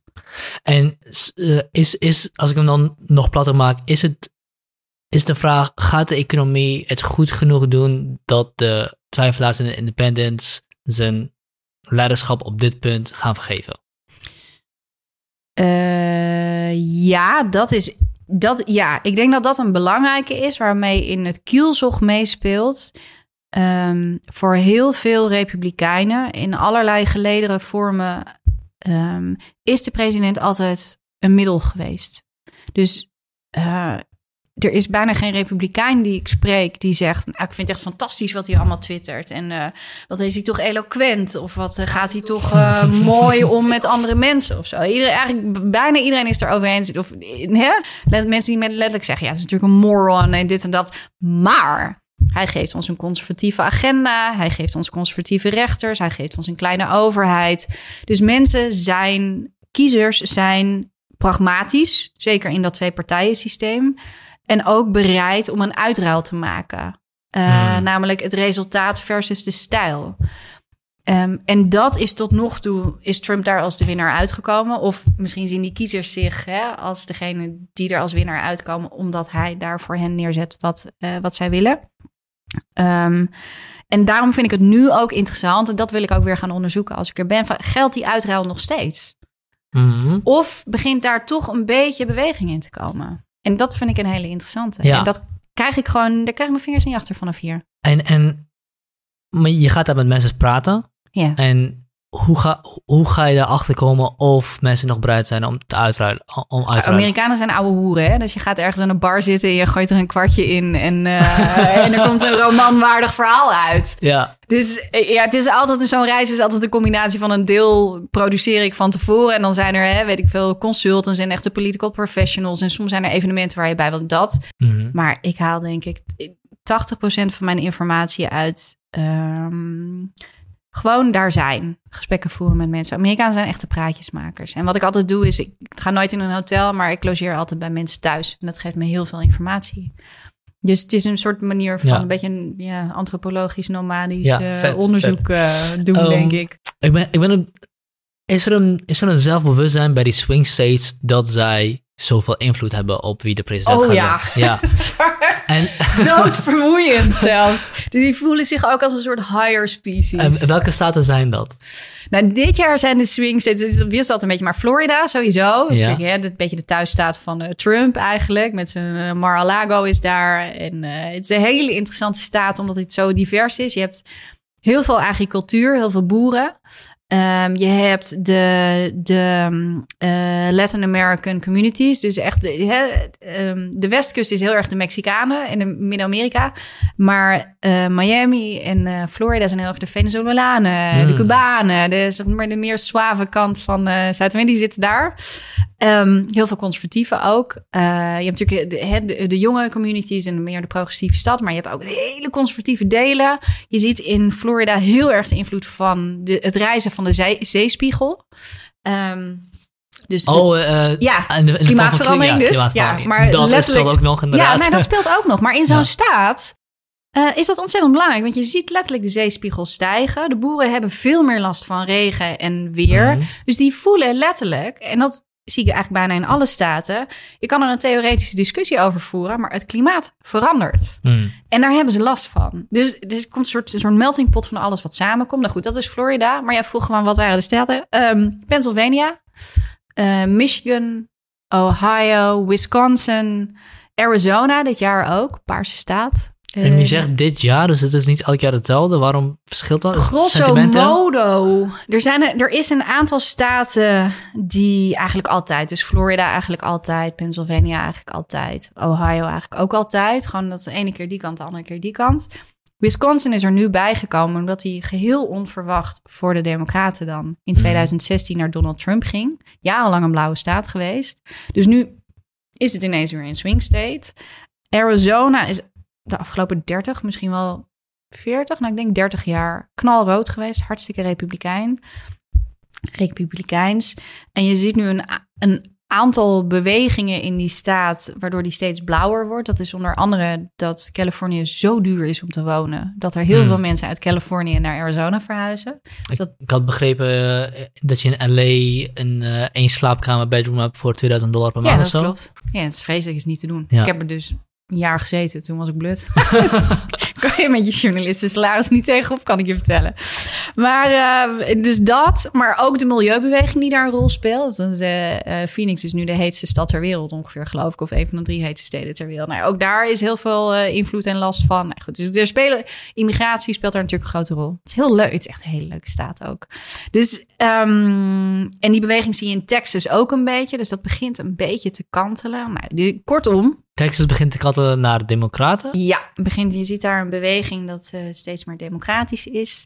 In Georgia begin je dat ook een beetje te zien. Dat is interessant, want Texas is toch wel de meest stereotype... Tenminste, ja, waar, als, als, waar denk je aan als je aan Texas denkt? Ja, uh, cowboys met, uh, met, met rode, rode petten op, ja. laat ik zo zeggen. Ja, dat is de meest stereotype, stereotype rode staat die ik ken. Ja, klopt. En daar zelfs dat is eigenlijk aan het schuiven. Dat betekent dat, dat, dat betekent dat de VS gewoon enorm een dynamische beweging is. Ja, maar dat is dus ook zo. En, maar dat is ook weer het leuke van de VS. Het is natuurlijk, ik bedoel, wij hebben het over Amerika alsof het uh, één is. Maar dat is het niet. Het zijn hmm. eigenlijk 50 landen met 50 klimaten, 50 culturen. Maar wel verbonden. Dus er zit altijd heel erg veel beweging in dat land. Je, je, je hebt migratiestromen in dat land. Er zijn bewegingen. Je ziet nu ook weer heel veel beweging. En ik ben, eigenlijk, nou, ik ben ook gewoon heel benieuwd waar dat dan uitkomt. Ja. Um, je zei ook over dat Wisconsin inderdaad in 2016 onverwachts naar de Republikeinen ging. Um, voor de Democraten Voor de Democraten, dus voor de Republikeinen was het wel verwachts. Uh, waarom? Waarom hadden Democraten het niet door? Niet eens alleen waarom Democraten niet, waarom had, had niemand het door? Uh, voor mijn beeld. In Nederland kan ik het begrijpen dat, we, dat we het in Nederland niet door hadden. Maar het leek ook alsof, wat ik in de media zag van de VS en dergelijke, alsof zij het ook totaal niet aan hadden zien komen. Ja, waarom, fascinerend hè? Waarom kon, waarom kon Trump winnen zonder dat iemand het verwachtte dat hij het ging, of zonder dat iemand met, met een stem die ons bereikt had het verwacht had dat hij ging winnen? Nou, één stem die. Nou, moet denk ik twee dingen rechtzetten. Er zijn wel degelijk mensen geweest die hebben gezegd: let op, Hè, democraten, jullie zijn aan het verliezen. Een hele bekende stem daarvan was bijvoorbeeld Michael Moore, de documentairemaker, mm. die ook wel degelijk door is gekomen. Alleen, het was een roepende in een woestijn. Um, ja, ik denk, uh, ik denk voor een deel cognitieve dissonantie. Mm. Mensen willen het gewoon niet zien. Het is ook een confrontatie met uh, met je eigen land. En voor heel veel mensen was dat niet prettig. Ik denk dat er toch ook echt in zit dat. Uh, ik denk er zit ook een bias in. Uh, ook van media. ik ben heel fel op mensen die het continu hebben over fake media en fake nieuws en zo. Omdat ik dat echt een verderfelijke en hele gevaarlijke terminologie vind. Um, maar ik zie ook. Nou, ik denk dat de presidentsverkiezingen in 2016 een mooi voorbeeld zijn geweest van hoe heel veel media iets anders niet hebben willen zien. En één geluid hebben willen laten horen. Of dat toch hebben willen laten prevaleren. Bewust of onbewust, hè? Hmm. Ik denk al heel vaak onbewust eigenlijk. Maar dat daar uh, bijna een ongeloof in zat. Het ongeloof wat je soms nog steeds proeft. Het ongeloof dat president Trump zou kunnen winnen. Ehm, dus ik denk dat daar uh, ja, toch een soort en cognitieve dissonantie en um, uh, um, te veel, nou ja. Nee, laat ik het eens even heel dicht bij mezelf houden. Mhm. Ik ben toen drie maanden op reis geweest, ook door de swing states. En ik heb ondertussen allerlei appjes gestuurd naar vrienden en familie. Van, het gaat niet goed. Ik of nee, het gaat niet goed. Dan verraad ik mezelf eigenlijk. um, maar oh jee, oh jee. ik zie, uh, ik zie dat. Ik denk niet dat de Democraten gaan winnen. En ik denk niet dat het een gelopen race is. Sterker nog, ik zie heel veel Trump-aanhang. En ik denk dat ze. Nee, ik heb daar allemaal appjes over gestuurd. Ja. Die hebben vrienden ook nog steeds. Toen eindigde ik in New York, drie dagen voor de verkiezingen. En in Pennsylvania en Philadelphia. Allebei hartstikke democratisch. Toen heb ik daar nog wat verhalen gemaakt. En uh, binnen drie dagen was ik dat gevoel al een beetje kwijt. En toen werd mij de vraag gesteld op verkiezingsavond, volgens mij in een programma ook, uh, of hij zou kunnen winnen. En toen durfde ik dat bijna niet te zeggen. En toen dacht ik dat Hillary ging winnen. Dus om maar even. Uh, en dat vond ik. Die ervaring is me heel erg bijgebleven. Je durfde niet te zeggen dat je eigenlijk dacht dat Trump ging winnen. Nou, ik was. Nee, dat is niet waar. Ik durfde het wel te zeggen, denk ik. Maar ik was het eigenlijk. Nou ja, of misschien durfde ik het dus niet te zeggen. Ja. Ik zou het nu zou ik daar geen schroom meer in hebben, maar het is ook wel vier jaar geleden. Maar dat gevoel van wel door het land reizen, het heel sterk voelen, het ook delen met mensen en binnen drie dagen dat gevoel dus weer kwijt kunnen zijn en ermee geconfronteerd worden op camera en dan eigenlijk iets zeggen waarvan ik dacht, maar dat heb ik de afgelopen drie maanden helemaal niet gedacht. Um, nou ben ik, dat is me altijd bijgebleven en ik vond dat een hele wijze les. Um, en ik denk dat. Eigenlijk heb ik gewoon niet zo'n goed antwoord op je vraag, merk ik. Ik ben er heel erg omheen aan het praten. Ja, laat ik even een andere vraag stellen. Ja. Waarom wisten de Republikeinen, Republikeinen wel dat Wisconsin het ging, voor Trump ging stemmen? Waarom wisten zij het wel? Zij hebben er, zij zijn er geweest. De Democraten, kijk, dus. Um, we hebben het net over de rol van de media, maar ik denk dat de rol van politieke campagnes is hierin heel belangrijk. Kijk, Hillary Clinton heeft de meest arrogante campagne ooit Hmm. gevoerd. En ook als je nu documentaires ziet met haar campagneteam, uh, zij hebben gewoon gedacht, kat in het bakkie. Dit winnen we wel. Ze hebben Trump ontzettend onderschat. Uh, ze hebben lui campagne gevoerd. Ze zijn in heel veel staten niet geweest. Ze zijn overvallen door de machine van Trump. Ze hebben onderschat hoe groot de energie was achter zijn campagne en zijn grassroots. Ja, en daar zijn ze keihard voor afgeschaft. Hillary Clinton is niet één keer in Wisconsin geweest in 2016. Hmm. Trump is daar een aantal keer geweest. Die heeft gewoon hard gewerkt. Op de goede plekken. Die had de goede data, die had de goede insights, die had de goede research. Ja, hij Uh, wist dat het niet aan kan waaien. Hij, ja, nou sterker nog, hij is hier al twintig jaar mee bezig. Uh, dus hij heeft in, nou was het 91, 89, heeft hij voor de eerste keer een gooi naar het presidentschap uh, uh, overwogen. Oh, heeft hij echt? uiteindelijk niet gedaan. Ja. En in 2012, toen Mitt Romney heeft verloren, heeft hij of heeft zijn campagneteam meteen de dag daarna de slogan Make America Great Again al geponeerd. Ah. Ik, kan me Dus- ook, ik meen me ook nog wel een, eh, nog een filmpje te, te, herinneren die ik gezien heb van Trump inderdaad in de jaren negentig. Die zegt, die zegt dat als hij, als hij ooit ging runnen voor president, dat hij voor de Repu- Republikeinen zou runnen. Ja, Want die geloven alles. heeft hij dat gezegd? Verbaast me dan ook weer ja, hij is democraat geweest, hij is republikein geweest. Ik bedoel, het is Ja. natuurlijk, uiteindelijk is het Trump voor Trump. Ja, ja. Um, maar uh, nee, dus kijk, er valt heel veel te verwijten aan die campagne van Hillary Clinton. Je kan ontzettend, ik zou, de, nee, de campagne van Trump zat gewoon ontzettend goed in elkaar. Um, um, er was een ontzettende haat tegen Hillary Clinton. Ik bedoel, Biden heeft nu ook een probleem. Hè? Niemand is echt enthousiast over Joe Biden, maar ze haten hem niet zoals ze Hillary haten. Dus dat, ja. um, En, en Trumps campagne eh, raakte eigenlijk aan het hart waar Hillary leek voor te staan. Namelijk de elite, Ja, de, absoluut. de Absoluut. establishment en dergelijke. Ja. Dus hij had, hij had gewoon zijn pijlen goed gericht. En het enige wat Hillary eigenlijk eh, leek terug te hebben kunnen zeggen was... Ik weet wat ik doe, Trump niet. En eh, iedereen die voor hem stemt is een basket of the deplorable. Ja, We zitten in de basket of the dramatische uits- uitspraak. Ja. Ja, Denk je dat het anders was geweest als ze voor ehm Bernie Bernie Sanders. Ja, dat denk ik. waren geweest? Ja. ja. Ja. we zullen dat nooit weten. Dus het blijft een beetje koffiedik kijken. Maar waar Bernie Sanders en Donald Trump elkaar heel goed in vonden, was zij begrijpen dat de Amerikaanse droom of het Amerika wat er op dat moment was, voor heel veel mensen niet werkte. Dus zij zaten ook heel erg in dezelfde kiezersgroepen. En zij begrepen de onrust. En het zijn natuurlijk allebei kandidaten van buiten. Sanders zit al 30 jaar in de politiek, maar doet nog steeds alsof hij een buitenstaander is. Maar hij is natuurlijk ook een buitenstaander, omdat hij ja, een independent is, uh, een heel ander type politicus is, echt een activist is. Maakt niet uit waar je komt in Amerika. Het maakt echt niet uit of ik in Nevada ben, of in Arizona, of in Florida, of in New Hampshire. Als ik activisten spreek, dan is Bernie Sanders er altijd geweest. Het is echt ongelooflijk. Dus en ik denk dat dat een hele andere strijd was geweest. Um, een veel gelijkwaardigere strijd in die zin. Maar ja, we'll never know. We'll never know, ja, we'll never nee. know. Nee, maar ik wil toch, nee, hè, dus ik denk dat vanuit de campagne kan je heel, een aantal dingen heel duidelijk aanwijzen uh, waarom de campagne het nooit heeft zien aankomen. Ik vind toch, het zit me dwars dat ik niet een goed antwoord heb op uh, van wat is nou de rol van de media. Althans, zo interpreteer ik jouw vraag. Of uh, waarom, zag niemand waarom, het aankomen? Waarom zag niemand het aankomen? Waarom zag niemand het aankomen?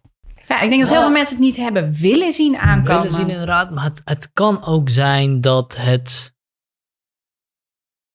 dat het, een, dat het een oprechte poging is geweest om het on, zo onwaarschijnlijk mogelijk te laten lijken dat Trump ooit zou kunnen winnen.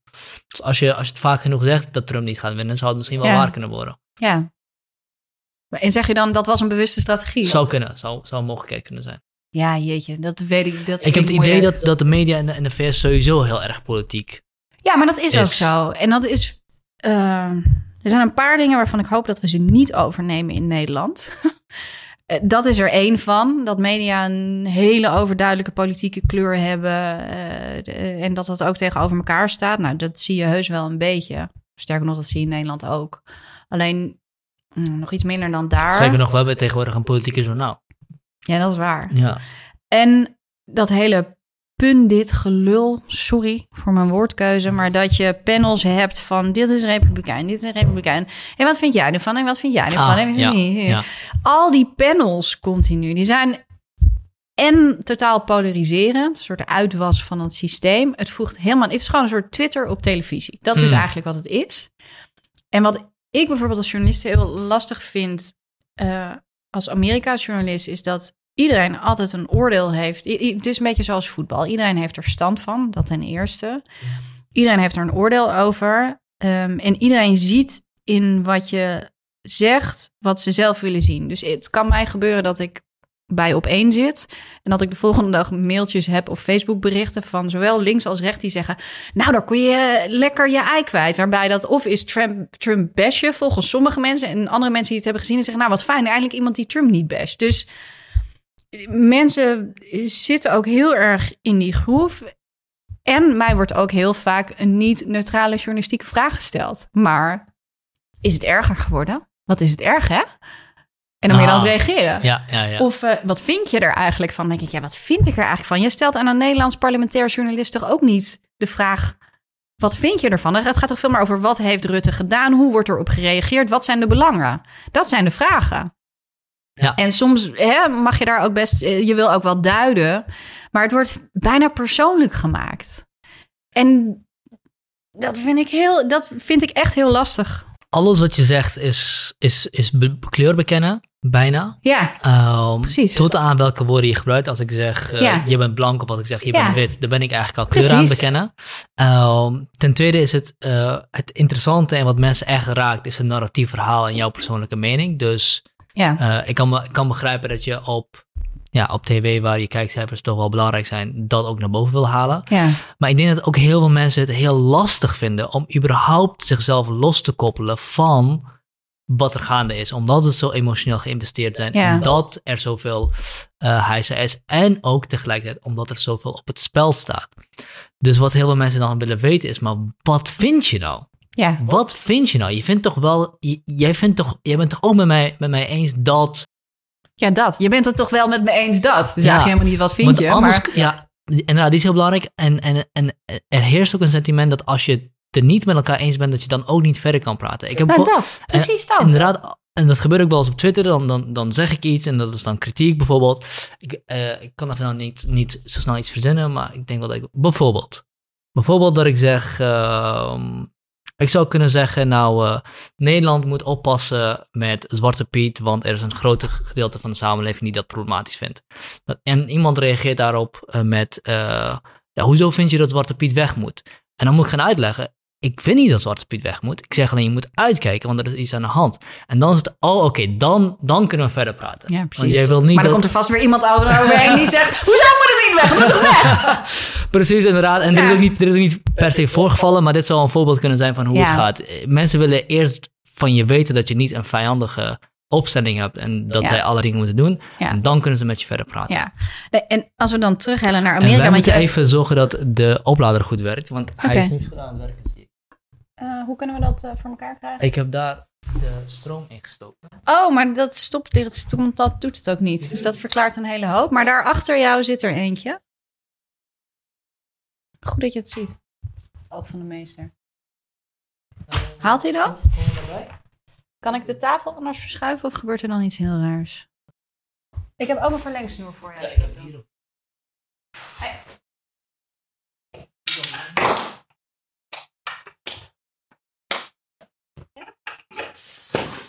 Top, zijn we er weer. Dan gaat je tv aan.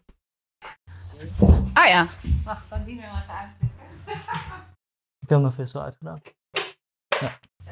Nee, dat is weer een andere, andere afstandsbediening. Ehm, nee, kijk, wat ik interessant vind nu, want de vraag was ehm, eh, die polariteit in de media. Ja. Eh, dat klopt. Het is, je kan, eh, ehm, nee, je kan eigenlijk geen televisie meer kijken in Amerika. Maar wat ik interessant vind, en ondertussen wordt het medialandschap uitgekleed, afgekalfd. De lokale media worden uitgekleed, die worden wegbezuinigd enzovoort. Dus dat, vind, dat is lastig en pijnlijk. Ik, merk, ik ga eigenlijk altijd praten met lokale journalisten van lokale kranten of lokale radiostations. Daar krijg je heel veel informatie vandaan. Worden er steeds minder. Eh, maar ik ben dus heel benieuwd wat er. En je ziet dus ook dat mensen, eh, hè, de harde kern, die kijkt. Mhm. Maar ook daar, waar halen twijfelaars hun informatie vandaan? Want die kijken geen CNN meer, die kijken geen Fox News meer. Die zijn al lang afgehaakt. Mhm. Waar, hoe voeden die zich? Ik denk dat daar iets nieuws gaat ontstaan. Ik weet alleen niet wat het is. Maar ik ben heel benieuwd naar een soort. eh, ik denk dat je de komende 50 jaar een soort opnieuw uitvinding van Amerika gaat krijgen. Hè? Dat die jonge democratie die verder aan het evolueren is. En ik denk dat deze fase daarin heel erg belangrijk is. Ik, ik heb geen idee waar het heen gaat. Behalve dat ik denk dat je heel erg veel van onderop nieuwe initiatieven krijgt. En dat ze toch meer naar een one man, one vote. Of in ieder geval een meer representatieve democratie gaan. Misschien is het naïef optimisme, maar ik zie dat de wens er is. En ik zie hoe taai het is, maar wel dat mensen continu hun schouders eronder zetten. Mhm. Dat is een van de dingen die ik heel mooi vind aan Amerika. Wij zijn echt knijterend verwend als Nederlanders. Alles wordt voor ons gedaan. Het is fantastisch, hè? Ik ben altijd heel blij dat ik hier belasting mag betalen en dat alles geregeld is. Maar ik vind het ja, participatief vermogen in de democratie nou niet bijzonder hoog. Mhm. In Amerika, noodgedwongen ook, ehm, zet iedereen zijn schouders eronder. Oké, dit is ons land, wij moeten het maken. Het is allemaal niet geregeld. Dan gaan wij het doen. Ik ken geen. Amerikaan die niet wel eens een jaar van zijn leven heeft opgeofferd voor whatever cause. Ik vind dat heel mooi en ik ben heel benieuwd wat daar de komende 50 jaar uit gaat komen. Dat is interessant ook wat je zegt, want we bedenken wel eens dat individualisme, of tenminste, we hebben, ik heb het gevoel dat individualisme of de enigszins doorgevoerde individualisme wat, eh, wat ik in Nederland zie, afkomstig is vanuit Amerika, vanuit de Amerikaanse cultuur. Maar als je met Amerikanen praat, voel je en hoor je een veel grotere commu- sense of community. ja, zeker. eh, dan, dan hier, tot aan hoe het in de high schools gaat, ja. waarin mensen pep rallies hebben en samenwerken en bla bla. Eh, tot aan de lokale politiek die je noemt. En wat ik ook wel eens begrepen heb, dat het idee dat er twee partijen zijn, klinkt alsof je eigenlijk geen keuze hebt. Klinkt alsof het, ja, alsof het onzin is. Maar wat ik begrepen is dat op lokale niveau inderdaad, dat poli- politici veel meer als persoon daar staan dan als vertegenwoordiger Ja. van een partij. Terwijl we in Nederland veel meer een, eh, een partijpolitiek hebben. Ja, en, en je daar natuurlijk weer veel meer kleur in hebt. Als ik in Amerika uitleg dat wij bij de Tweede Kamerverkiezingen 17 keuzes hebben, dan valt hun mond echt werkelijk open. En, en politici zitten, daar zitten daar dus ook op lokaal niveau veel meer eh, in verbinding met the people. We, Ik weet niet of het veel... Is het veel meer? Ik bedoel, kijk, je hebt overal backbenchers. En ik bedoel, politici kan je indelen in allerlei mm. soorten types. En je komt daar ook gewoon types tegen die met twee... Weet je, die er zitten voor zichzelf. Of die, die het niet serieus nemen. Of die er zitten vanwege één belang en verder niet verbonden zijn. Maar de organisatiegraad in Amerika, de verbondenheid... die vind ik over het algemeen heel erg groot. En jij noemt de community... Uh, en dat blijft voor mij, er zit ook een soort spanning of een soort uh, ogenschijnlijke tegenstelling in, vind ik altijd in Amerika. Er is heel veel sense of community. Het woord wordt ook echt eh, heel veel gebezigd. Um, en maar je moet wel hard werken. Ja, maar... Je moet het zelf maken. Nou ja, dat sowieso. En die community, maar die community is er ook omdat er toch iets heel individueels in zit in dat land. Uh, en het is heel makkelijk om in een community te zitten. Maar vriendschap wordt, is weer heel anders dan zoals vriendschappen hier. Dus ik kan mensen een jaar niet zien en dan ben ik alsnog hun beste vriend. Of, hmm. Maar dat heeft ook te maken, heeft allebei denk ik te maken ook met die enorme schaal van Amerika. En met het feit dat Amerikanen gewoon hun zooi achterin, uh, achterin de auto gooien. En dan naar de andere kant van het land verhuizen voor een baan of een huwelijk of een partner. Uh, en na een half jaar weer een andere baan hebben aan de andere kant van het land. Dus uh, schaal maakt wel heel erg veel verschil daarin. dus Het, dat is belangrijk in die community. Maar ook gewoon het feit dat je overheid niet zo heel erg veel voor je doet. Dus je moet het samen doen. En dat is, ja, dus het is altijd een beetje die afweging van wat ik er en heel mooi aan vind. Maar ook is het een noodgedwongen vorm van community. Dus het... Wat is je, en wat is als je in de VS bent, je favoriete staat waarin je dit heel sterk terugziet? Mm, Ehm, nou, wat ik een heel, wat ik heel, wat veel indruk op mij heeft gemaakt is de community in Detroit. En kijk, hier komt het overal tegen, hè?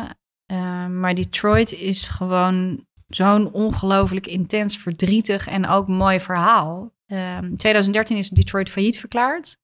Wat betekent het als een stad failliet is? Ja, dat betekent letterlijk dat er geen geld meer is. Dus Detroit is door een combinatie van fout bestuur, corruptie uh, uh, en een ingestorte economie. Uh, waren er gewoon geen inkomsten meer. Dus, dus, letterlijk... dus, dus geen uitgaven, geen lonen die voor ambtenaren zijn. Precies, maar ook de straatverlichting brandde niet meer. Uh, kijk, mensen hadden geen baan. En als ze geen baan hebben, dan betalen ze ook geen belasting. En ze hmm. betalen al niet veel belasting. Hmm. Dus de inkomsten van de stad werden steeds lager. Bedrijven trokken er weg. Het was letterlijk een spookstad in 2013. Je wilde daar niet zijn. Uh, er was nog uh, één politiekantoortje op die hele grote stad uitgestrekt. Het vuilnis werd niet meer opgehaald. Um, dat is wat het betekent als een stad failliet gaat. Um, en als een stad failliet gaat, dan moet het net als een bedrijf in onderhandeling met de schuldeisers. Dus dat is een heel proces geweest waarbij. En, het duidelijk wie die schuldeisers zijn? Uh, ja, dat waren bijvoorbeeld uh, de staat en dat waren. Oh, dan moet ik even goed nadenken. De staat was een schuldeiser. Er waren nog bedrijven die gewoon. Hè, je, je levert diensten of die nemen. Je, dus als stad neem je diensten af en dan word je betaald. De vakbonden waren een hele belangrijke onderhandelpartij. En uiteindelijk zijn ze eruit gekomen met z'n allen, maar wel, en daarom zijn die vakbonden belangrijk, uh, hebben ambtenaren, uh, politieagenten, met iedereen die voor de stad werkt, hebben, heeft de helft van hun pensioen ingeleverd. Um, en moet je eens voorstellen dat je nog twee maanden te werken hebt, je leven lang gewerkt hebt voor een stad, ben je de helft van je pensioen kwijt om die stad maar, om daar maar uit te komen met z'n allen. En het ging over community en ik ben daar een paar keer geweest de afgelopen jaren. En daar zie je heel duidelijk hoe mensen het gewoon met elkaar rooien. Dat hele straten waar toch geen auto's meer gereden werden, werden omgebouwd tot speeltuinen. Waar één straat met z'n allen op hetzelfde wifi-abonnement zat en één auto deelde. waar kunstenaars uh, de stad probeerden op te tuigen weer. Waar ondernemers en sporters en burgers met elkaar probeerden die stad weer op te bouwen. En dat vond ik ben er vaak terug geweest. Het, heeft me altijd, het ontroert me eigenlijk elke keer mm. weer. Uh, en je ziet daar ook de samenwerking tussen markt en overheid. En gewoon mensen die hard hebben voor hun stad. Je ziet nu ook wel heel veel mensen terugkeren. Ja. Uh, maar daar was het zo tastbaar. En zij zeiden ook van ja. Uh, nou ja, ik heb het wel eens omschreven als een stad zonder capsones. Omdat als je alles verloren hebt met z'n allen, ben je ook gewoon gelijk. En dan moet je het maar gewoon rooien met elkaar. En ik vond dat heeft echt heel veel indruk op mij gemaakt. Heel vet. En hoe is het nu met die stad? Gaat oké. Ja, stijgende lijn eigenlijk. En ik, wat ik interessant vind aan Detroit nu is hoe gaat het zich ontwikkelen? Ja. Ehm, er is een hele rijke uh, kerel op wiens naam ik nu even niet kan komen. De eigenaar van Quicken Loans, wat hypotheken via, de, via online zijn. Ook eigenaar van uh, de LA Lakers volgens mij. Nee, goed, nee, niet van de LA Lakers, van de, het basketbalteam in Ohio. Nou, rijke kerel. Detroitenaar, weer rijk geworden met zijn eerste pizzaatjes bezorgen op zijn dertiende enzovoort. Die heeft, de American Dream. De American, nou hij is de American Dream, klassiek. Uh, en hij heeft eigenlijk al het vastgoed in de stad opgekocht en is dat aan het vertimmeren. Heeft hij natuurlijk voor een prikkie weten te doen, mm. maar de stad krijgt er ook veel voor terug. Maar wat je ziet is dat de middenring nu een soort millennial bubbel is met, uh, voor, met glazen wijn voor de millennials in de techmensjes die voor 14 dollar per glas uh, hun wijntjes wegtikken op het terras. Ja, ja. Um, en dat alles buiten het centrum nog steeds vervallen, zwart, arm uh, en gewoon één grote bak ellende is. Dus als je kijkt naar de statistieken, gaat het goed met Detroit. De werkloosheid is weer of, daalt. Uh, de economie trekt aan. Weet je, je trekken weer mensen naartoe enzovoort. Dus als je naar de cijfers kijkt, is het goed. Als je kijkt naar de verdeeldheid, is het ja, wit binnen de ring, zwart buiten de ring. Ja, er is dus nog heel veel leed. Ja, er is nog steeds heel veel leed. Ja, absoluut. En ja, te, weer even een totaal ander onderwerp, want we hebben het helemaal niet over gehad. Hoe is Amerika aan het kopen met corona? Uh, uh, heel wisselend. Um, de, de, um, wat moet ik daar nou toch eens op zeggen? Ja. Het is die eerste weken, ook toen het nieuws over Amerika hierdoor kwam, zag je heel erg die piek in New York. We hebben heel erg het beeld van New York in die dramatische beelden enzovoort. Je ziet dat het in New York aan het dalen is. Uh, maar je ziet nu een, een, je ziet een enorme toename in bijvoorbeeld Arizona, in Texas, in Florida begint het weer te stijgen. Um, dus het is nog lang niet weg. De president heeft het er eigenlijk niet zoveel meer over. Dat is ook helemaal niet in zijn belang op dit moment. Ja, hij heeft ook genoeg. Uh, er ja. zijn ook geen persbriefings meer van het, uh, van het team. Weet je wel, die bekende ja. dokter Fauci die we steeds zagen, die, zit er, die horen we eigenlijk niet meer. Um, de economie. De president heeft toen een paar weken geleden het plan voor de heropening neergelegd. Hè? Van als je twee weken, dat ging dan per twee weken. Als je twee weken bijna geen stijging hebt of whatever, dan kon je de eerste maatregelen nemen enzovoort is een beetje losgelaten. Eigenlijk doet elke staat een beetje zijn ding. Zijn ding. En, dan heb je strenge gouverneurs. En dan heb je wat. Je hebt de rekkelijke en de begrippelijke. Hoe noem je dat? De rekkelijke en de. Je hebt de mensen die de regels heel streng volgen. Oh. Staten die dat heel streng doen en staten die daar soepeler in zijn. Dus je ziet eigenlijk gewoon een enorm, ja, enorme puzzelstukjes, een soort weef. Ja, een soort weefgetouw, wat Amerika natuurlijk sowieso is, waarin het per staat ontzettend verschilt. Utah trekt nu de regels weer aan. Dus ja, hoe gaat het land ermee om, is een onmogelijke vraag om te beantwoorden eigenlijk. Je ziet dat het verschilt per staat, hoe ermee om wordt gegaan. Um, je ziet dat de president er even op dit moment met name niet over heeft. Ondertussen zie je wel stijgingen van het aantal coronagevallen en ook, uh, noem je dat, uh, steile stijgingen in een aantal staten. Je ziet nog steeds dat de zwarte gemeenschap buitenproportioneel hard getroffen wordt. Hmm. Dus ja, we hebben het er niet zoveel meer over, maar het is er nog steeds. En, um, ja, en wat ik me in dat, in dat opzicht afvraag met die blijvende stijging. Kijk, we waren hier in Nederland heel erg bang. Of uh, uh, het, de grootste uitdaging die we hadden was zorgen dat de zorg niet overbelast raakt. Ja. Uh, dat hebben we kunnen voorkomen. Ja. Geloof ik. Ja, we hebben, ja, we hebben het voorkomen. Ja. Um, hoe zit dat, hoe zit dat, hoe zit die capaciteit in de VS eruit? Want ja, dat wisselt zitten, dus ook per staat. Maar we, in totaal zitten we dus over een miljoen uh, besmettingen, toch? En over ja. de 100.000 doden. Ja. Zijn de straten niet aan het uitpuilen op sommige plekken? Je bedoelt de IC's? Ja. Nou, en de straten met, met lijken. Oh, dat bedoel je. Uh, nou, op dit moment zie ik daar geen beelden van, laat ik het zo zeggen. Ja. Of zie ik daar geen berichten van. Ik zie wat ik, ik bedoel, Texas, Arizona, Florida zijn nu interessant omdat je daar echt een stijging ziet. Arizona begint een beetje de noodklok te luiden, zag ik toevallig gisteren. Hmm. Maar blijkbaar, althans zoals ik het nu meekrijg in de berichtgeving, is het te managen nog. Mensen zijn wel, nou je ziet, ja, ik wou zeggen, mensen zijn bang, maar dat is voor heel veel mensen geldt dat ook overigens niet. Ehm, dus ik vind het. Nou, ik merk dat het dus ook een beetje van mijn radar is. Dat is wel grappig. Nu je het zo vraagt, denk ik, ah, die heb ik niet helemaal top of mind. Maar ook omdat het in Amerika even wat minder top of mind is. Want ja, wat, wat het nu echt top of mind is, zijn de Black Lives Matter Ja, dat zijn de protesten. En ik vond het wel grappig. Wij hebben natuurlijk hier in Amsterdam hè, het grote protest op de Dam... en meteen de corona-pushback, noem ik het maar even. Of hè, de, zorg uh, vanwege mogelijke besmettingen. Uh, dat heb je in Amerika bijna niet gezien. Het was er wel, maar meer als een soort bijnood. Echt waar? Ja. Ja, terwijl je hebt natuurlijk die mega protesten gehad. En hè, ook vanuit uh, het CDC, dus het, uh, een beetje het RIVM van Amerika. Die zeiden, nou, wees voorzichtig, hou je mondkapje voor, houd afstand. Mm. Interessant. Ja, want, Ik, want ik was ook toen ik, toen ik het hier in, Amsterdam zag, dacht ik echt van als dit maar goed gaat. Ik hoop echt dat dat niet uh, ja. weer leidt tot, tot een tweede golf. En dat is niet gebeurd gelukkig. Dus ja. top. Ja, nee, precies. Fantastisch. Maar goed, ja, nee, nee, gelukkig niet inderdaad. Eén geval zag ik nu. Ja, één persoon is besmet, maar dat kan, ja, dat kan een heel groot probleem zijn, maar we weten het nog niet. Precies, in, in dit wereldwijde grote experiment waar we En dan vraag ik me ook meteen af, als het, als het blijkbaar niet zo'n probleem is, hoe, hoe moeten we dan die 1 meter, anderhalve meter afstand in de buitenlucht überhaupt gaan evalueren of beoordelen? Shoot me. Ja, hier gaan nog honderd jaar mensen op promoveren, denk ik. dat is echt... Ja, dat is helemaal Ja, ja. ja, nee, maar goed, in antwoord op je vraag, ja, hoe gaan ze er in Amerika mee om? Het wisselt echt per staat, soms wisselt het per stad. Ik zie op dit moment geen berichten van overbevolkte IC's of lijken op straat of whatever, zoals we die gezien hebben in New York, hè, waar de... Ja, maar heel eerlijk gezegd, bij mij zit hij, gaat hij ook een beetje naar de achterkant. Ja, ja, ja ook vanwege de protesten en het andere nieuws. En ja. Over de protesten gesproken. Um,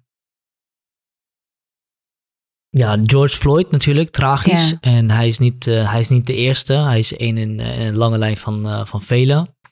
Um, ik moet zeggen, toen ik de eerste beelden die ik gezien heb van de pro protesten, waren beelden van rellen en rioting. Dat was eigenlijk het eerste wat ik zag. En dat is ook meteen waarom ik eigenlijk ook eerder in het gesprek zei, ik durf niet dingen die ik zie voor waar aan te nemen.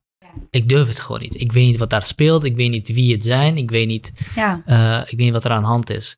Um, is daar een duidelijke beeld over te geven? Wat, wat er precies aan de hand is in al die staten. En misschien nog een specifiek antwoord als bijzin, of, vraag als bij erbij, erbij wat ik net uh, zag toen ik hierheen liep. Um, wederom op Twitter, toen ik in de trein zat trouwens, uh, was de, de CHAZ, de Capital Hill Autonomous Zone en, en nog iets. Ik weet niet of je daar iets van weet. Het schijnen, nog een keer. De Capital Hill Autonomous Zone. Er schijnen een aantal uh, demonstranten, ja, nee, volgens mij een groot aantal demonstranten, een gedeelte rondom Capitol Hill afgebakend te hebben en dat als Autonomous Zone uitgeroepen te hebben. Oh, dan weet je meer dan ik. Dat, heb ik dat heb ik nog niet voorbij zien Ik weet ook alleen maar de naam ervan, dus okay. verder zie ik er ook niet. Ja. Ja, hoe, hoe kijk je daar tegenaan? Hoe kijk je, kijk je tegen die, deze demonstraties aan?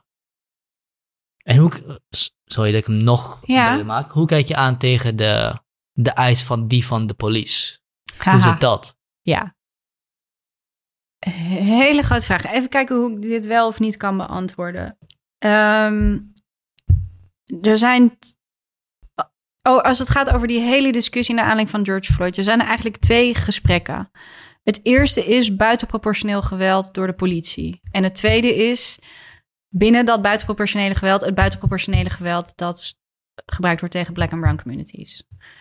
Um, en ik vind het belangrijk om het onderscheid te maken, omdat soms wordt gedaan alsof het alleen maar gaat over het geweld tegen zwarte mensen. Terwijl het zijn twee, mm. twee onderwerpen. Dat is één. Hoe ik aankijk tegen de protesten is dat ik um, eigenlijk met heel veel. Uh, uh, met een groot hart ernaar heb zitten kijken, laat ik het zo zeggen. Omdat um, wat ik er heel. Uh, wat ik er mooi of opvallend aan vond is. En dan zeg ik denk ik niks nieuws, maar dat het echt ook wat ik eh, uit mijn telefoongesprekken met contact heb gehoord en ook uit de brede verhalen, dat het zo ontzettend breed gedragen is. Dat het niet iets is van de black community, dat het black, brown, hmm. white people is. Dat het uh, een breed gedragen verontwaardiging is over het feit dat statistisch gezien zwarte mensen gewoon het veel slechter hebben in Amerika. Daar valt niks tegen in te brengen. Dat is geen mening. Dat vind ik ook nog eens heel irritant. Af en toe, statistisch gezien, hebben zwarte mensen het veel slechter en wordt politiegeweld veel vaker toegepast op zwarte mensen. Punt. Um, dat daarover een breed gedragen verontwaardiging is en dat mensen daar genoeg van hebben. Eh, de, hoe pijnlijk het ook is dat daar iemand weer 6 of 8 minuten 34 voor moet worden gefilmd enzovoort. Uh, dat vond ik uh, heel Amerikaans eigenlijk. Dus ik zat even naar een, uh, uh, mensen die opkomen voor iets waar ze in geloven, die boos zijn over iets, die verandering willen. En dat niet één dag doen, maar dat dagenlang volhouden. En niet alleen in de grote steden, maar uh, echt in de meest kleine dorpjes in Bamfuck, Oklahoma. Waar alleen maar witte mensen die het prima naar, weet je wel, mm. dat vond ik echt heel mooi. Dus hoe kijk je daarnaar? Daar kijk ik naar als in dat is echt een grote beweging. En dat is iets wat breed gedragen is. En ook als je naar de statistieken kijkt en door alle lagen van de bevolking, uh, Republikeinen en Democraten maakt niet uit. Dus dat, en dat is een fundamentele verandering ten opzichte van zes jaar geleden. De oprichting van Black Lives Matters en Black, Blijf BLM. We houden het op BLM. Um, uh, de rellen in, in, uh, in Ferguson. Er is echt iets veranderd. Dat. Dus uh, dat ten eerste. Die rellen uh, heb ik natuurlijk ook gezien. Ik zie dat als een. Uh, als. Uh, ik wil niet zeggen, het hoort erbij. Maar het is een beetje als het einde van de voetbalwedstrijd. het trekt alles aan. Ik heb puberende etters gezien. Ik heb echt hele boze zwarte mensen gezien. Ik heb linkse witte, rechtse witte. Het is, je, kan het bijna niet ontleden. Je ziet ook dat er gewoon van alles nog wat door elkaar gaat en shit trekt shit aan. Weet je wel? En rellen en toestanden. Dus dat, dat heb ik ook gezien. Ik heb ook gezien dat alles daarin gepolitiseerd wordt. Iedereen ziet erin wat hij ziet en dan gaat, gaat iedereen zijn eigen conclusies daaruit trekken. Maar ik deed, uh, dus dat is dat. Wat ik ook zie is totale stilstand op federaal niveau. Hè? De mhm. president heeft nu een, uh, een met zijn. Wacht, ik ga even een ander onderwerp openen. Laat ik even nog iets zeggen inderdaad over dat shit trekt shit aan. Ja. Uh, want dat is inderdaad wat er aan de hand is. Um, mensen zijn boos, mensen komen in grote, grote getalen op. En dat betekent dat er ook elementen in gaan zitten die minder rechtvaardige doelen ja, hebben. Ja, totaal. Wat ik uh, wat ik, wat, wat ik raar vind om te zien, is dat mensen dat gaan verdedigen. Al zijnde, um, het is rechtvaardig dat er gereld wordt. Ah, want, ja. en dat vind ik onterecht tegenover de, tegenover de mensen die gewoon met alle goede bedoelingen echt aan het demonstreren zijn. En op straat staan en zeggen, dit kan niet verder. Kom je dan uit bij, uh, wat zei Martin Luther King? Ja, iedereen roept de hele tijd Martin Luther King. Maar van, hè, riots is de taal van de mensen die geen andere oplossing meer hebben. Is dat wat je bedoelt? En dat het daarmee gerechtvaardigd wordt? Nee, want dat, het gebruik daarvan... Ja, inderdaad, daarmee wordt het gerechtvaardigd. Maar die, die, die citaat van Martin Luther King gaat nog een stukje verder. Dat het nooit rioting kan zijn. Dus hij zegt oh, van, ja, precies, ja, dus het is inderdaad de taal van de, uh, van de mensen die ongehoord zijn. Maar met rioting komen we er niet. Uh, maar wat ik wil zeggen is ik vind het onterecht tegenover de mensen die, aan het demonstreren zijn, om te zeggen, die rioters zijn, zijn onderdeel van de, van de rechtvaardige elementen binnen de en demonstratie. Dan, en dan, dat, dat is eigenlijk een, een uh, precies waar ik heen wil met het volgende punt. In de categorie hoe kijk je ernaar? Federaal, totaal lamgelegd enzovoort. En dan gaan ze gaan nu van alles proberen. Hoe ons, wat ik er prachtig aan vind, is de lokale leiders die opstaan. Mm. Um, en dan zie je ook weer dat Amerika wat die lappendeken is van, van kleinere, lagere lagen en van, van lokale gemeenschappen. um, waarin heel veel leiders zijn opgestaan, zwarte leiders ook, die zeggen: Don't burn down your own house. Hoe boos je ook bent, dat is niet de manier. Hmm. We hebben een andere manier. En dat gaan we nu doen. En we gaan ons lokaal organiseren en we gaan daarvoor verandering zorgen. Dat heb ik zoveel gezien. En dat is te gek om te zien. Want dan zie je dus lokale organisatie, dan zie je lokale democratie, dan zie je de kracht daarvan. Het zijn ook gewoon die politiehervormingen, moeten voor 80, 90 procent plaatsvinden op lokaal niveau. Dus hartstikke leuk dat Trump en het, en het congres is bezig met een wet en de Senaat is bezig met een wet en die gaan het nooit met elkaar eens worden. En Trump stelt nog wat dingen voor, maar meer om zijn ban zoet te houden. Het zal allemaal wel. Lokaal, daar gebeurt het. Dus als je vraagt, hoe kijk je daarnaar? Dan zie ik daar de echte stappen gebeuren. Ja, ehm, en dan zijn daar ook meer dan genoeg lokale leiders die net zo hard de riots veroordelen. Uh, en die ook zeggen: je schiet hier niks mee op. En dit is niet onderdeel van uh, hè, datgene waarvoor we demonstreren. Ja, ja. En is dat de overgrote beweging. Want de overgrote beweging die wij zien, zijn mensen die aan het rioten zijn. Nee, man. nee, dus ik erger me er echt kapot aan. De overgrote beweging zijn vreedzame protesten. Overal. Het maakt echt niet uit prachtige, mooie vreedzame protesten. Er wordt gedanst, er wordt gezongen, er, wordt, er lopen kinderen mee, weet je wel. Ja, en s'avonds, de shit hits the fan. En natuurlijk, en bovendien niet alleen s'avonds. En je ziet natuurlijk ook, ook daar weer de confrontatie, ook wel overdag mm. en ook in de grote Tuurlijk, dat is er ook allemaal. Maar het zijn de uitzonderingen. Kom op, weet je wel. Ja. Oh, wat vinden we het lekker allemaal. Oh, Amerika gaat naar de kloten. Oh man. Nee, ik erg, kan me er echt kapot aan ergeren.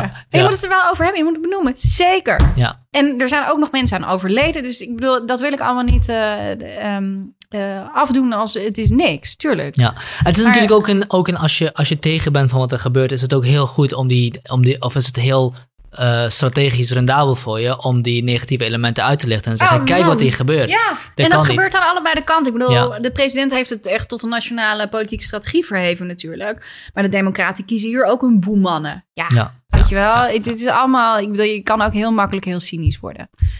Die van de police, dat lijkt een, uh, een, een, een, centrale stelling te zijn. En um, terugkomend op, op de vraag van waar, waar dan die, die nieuwe generatie hun nieuws vandaan haalt. Ik denk dat er, er een aantal dingen heel, heel belangrijk zijn. Van wat ik denk, uh, heel simpel, Joe Rogan. Ik denk dat enorm veel mensen daarnaar kijken. Ik denk dat uh, comedy shows zoals die phone news uh, comedy shows uh, enorm belangrijk zijn. Ja, maar dat zijn dus, die zitten allemaal ook in, de, in een politieke rol. Ja, ja. En ik ben zo benieuwd of daar nou iets tussenin komt te staan. Bedoel je Joe Rogan ook? Denk je dat hij in een politieke rol zit?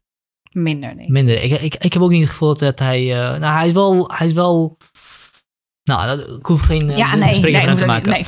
Um, ik, ik zag wel een, een bespreking van, van met, met iemand anders, Joko Willing, die, uh, die aangaf: nee, de politie moet juist meer funding krijgen. En ja. zijn argumentatie daarvoor was eigenlijk, eigenlijk raar. Zijn, zijn uitleg was heel goed, maar, zijn, maar zijn, waarom, waarom dat zou moeten leiden tot meer funding was eigenlijk raar. Wat hij aangaf was dat de politie in de VS. Ten eerste hebben we te maken met enorme militarisatie van de, uh, van, van de politie. Dus er worden gewoon militair equipment verkocht aan politieagenten.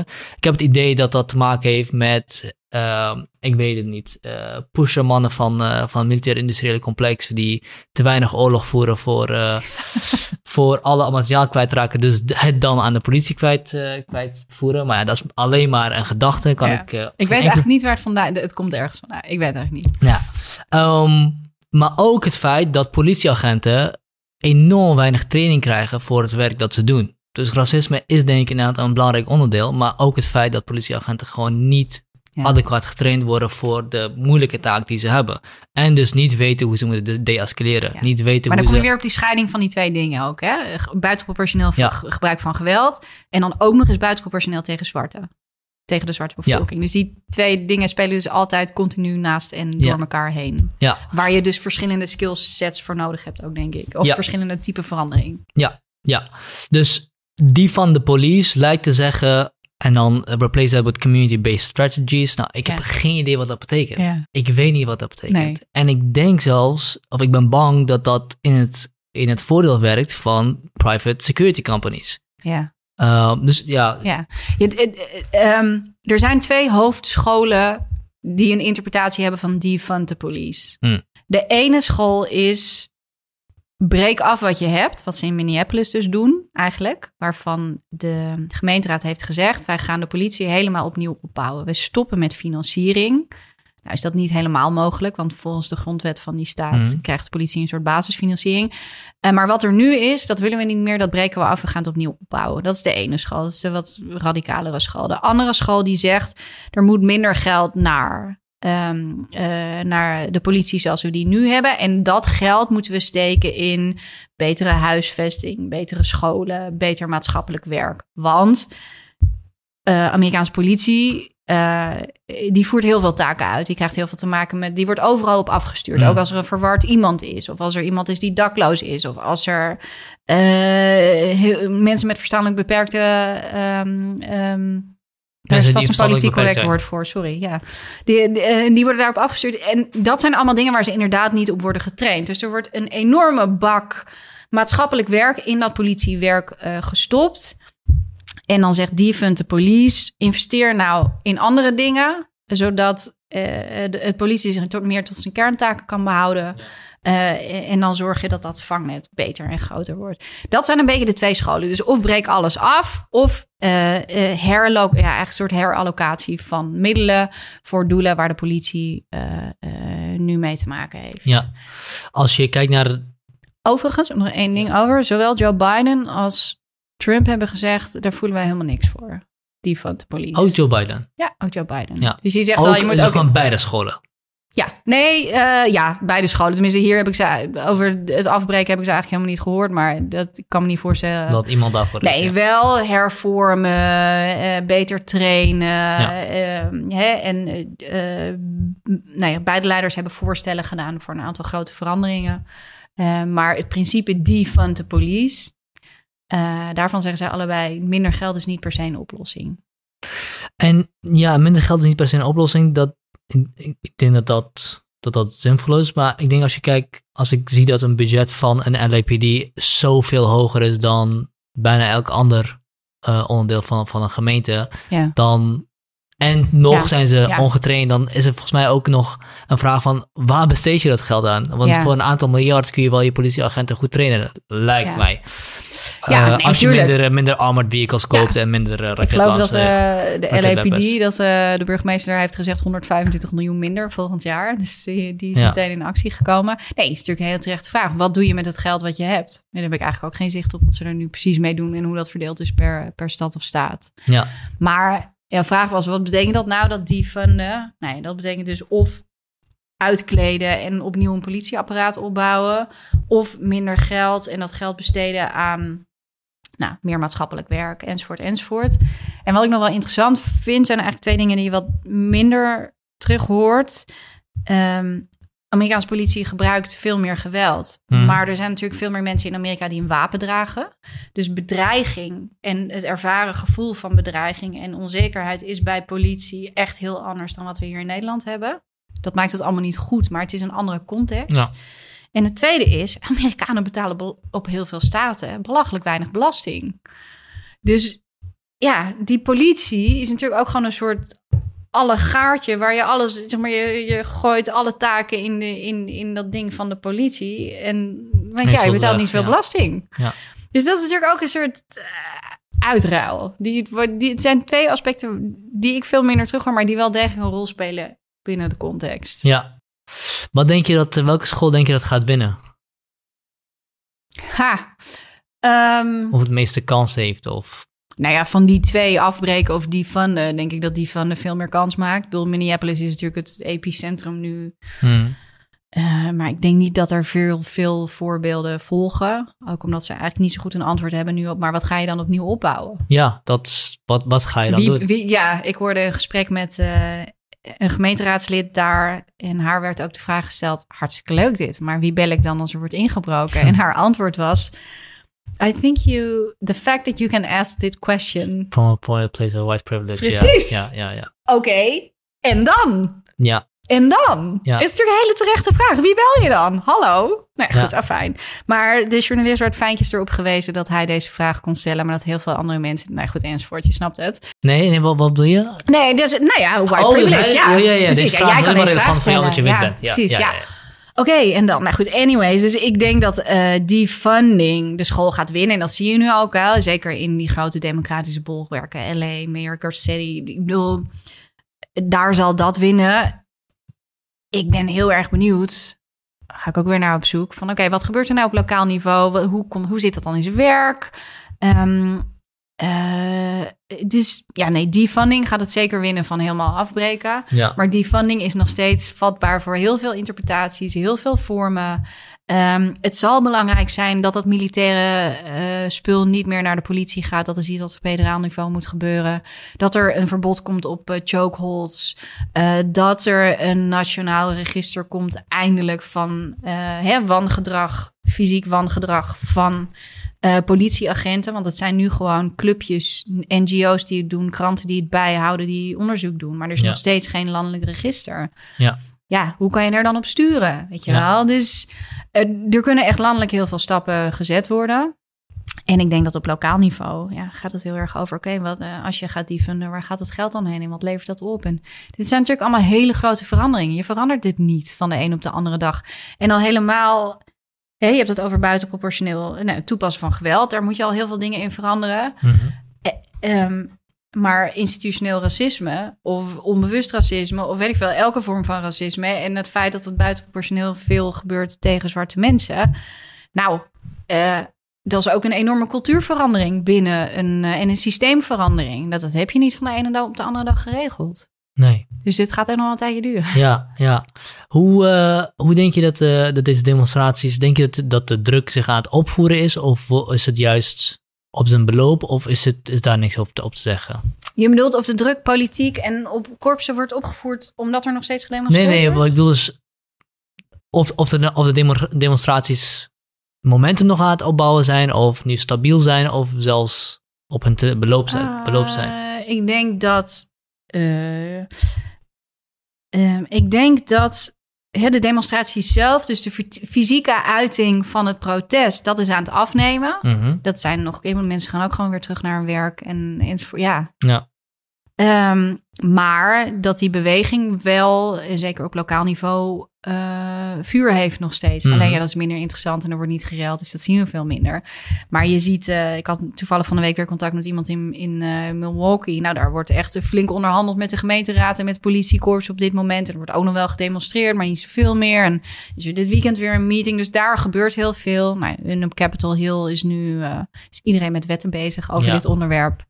Dus uh, ja, de fysieke uiting daarvan, die loopt wel heel erg terug. Uh, is mijn inschatting. Maar de bestendiging daarvan in het overleg in de achterkamer. En bijna achterkamertje is niet het goede woord, maar nou ja, in daar waar de besluiten worden genomen. Ik denk dat Dat dat, gaat nog door. Ja, Ja. en het is uiteindelijk. Ik sprak van de week een uh, politicoloog die een boek heeft geschreven over. Of de werktitel is uh, Politics is for Power. Mhm. En zijn boek is eigenlijk een, uh, een aanklacht tegen al, um, een bepaalde ja, politieke elite. Mensen die het goed voor elkaar hebben, die de hele dag achter Twitter zitten. Het zijn Mhm. waarschijnlijk jij en ik ook. die het heel lekker vinden om over politiek te praten Mhm. als instrument van de macht. Maar te beroerd zijn om met hun poten in de modder te gaan staan en daadwerkelijk politiek te bedrijven. Mhm. Um, uh, want uiteindelijk gaat politiek om macht en om daadwerkelijk. Dus zet je, uh, hè, zet je macht in om daadwerkelijk verandering te, uh, um, te bereiken. Of is het een vorm van entertainment? Ja. Daar ging het eigenlijk over. Ja. Uh, waarom zeg ik dit nou? Oh ja, omdat ik in die beweging.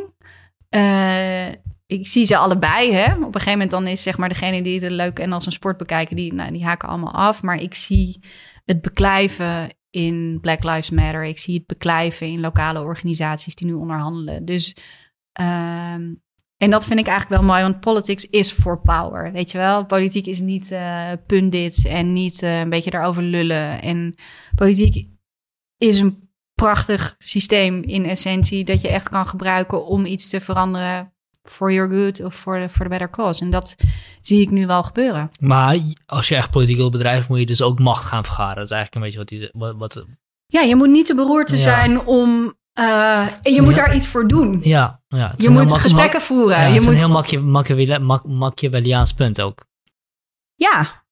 Nou ja, eigenlijk wel inderdaad. Ja, Ja. ja. ja, want, ja, want eh, ik bedoel, die, in politiek is, is zeker geen, hoe noem je dat, een, een, eh, een eh, moreel dier dat eh, alleen maar het goede wil doen. Die moet ook wel echt bezig zijn met macht vergaren, want hoe meer Ja. macht je hebt, hoe meer goed je kan doen in principe. Precies. Ja. Ja, Nou, en dat was inderdaad.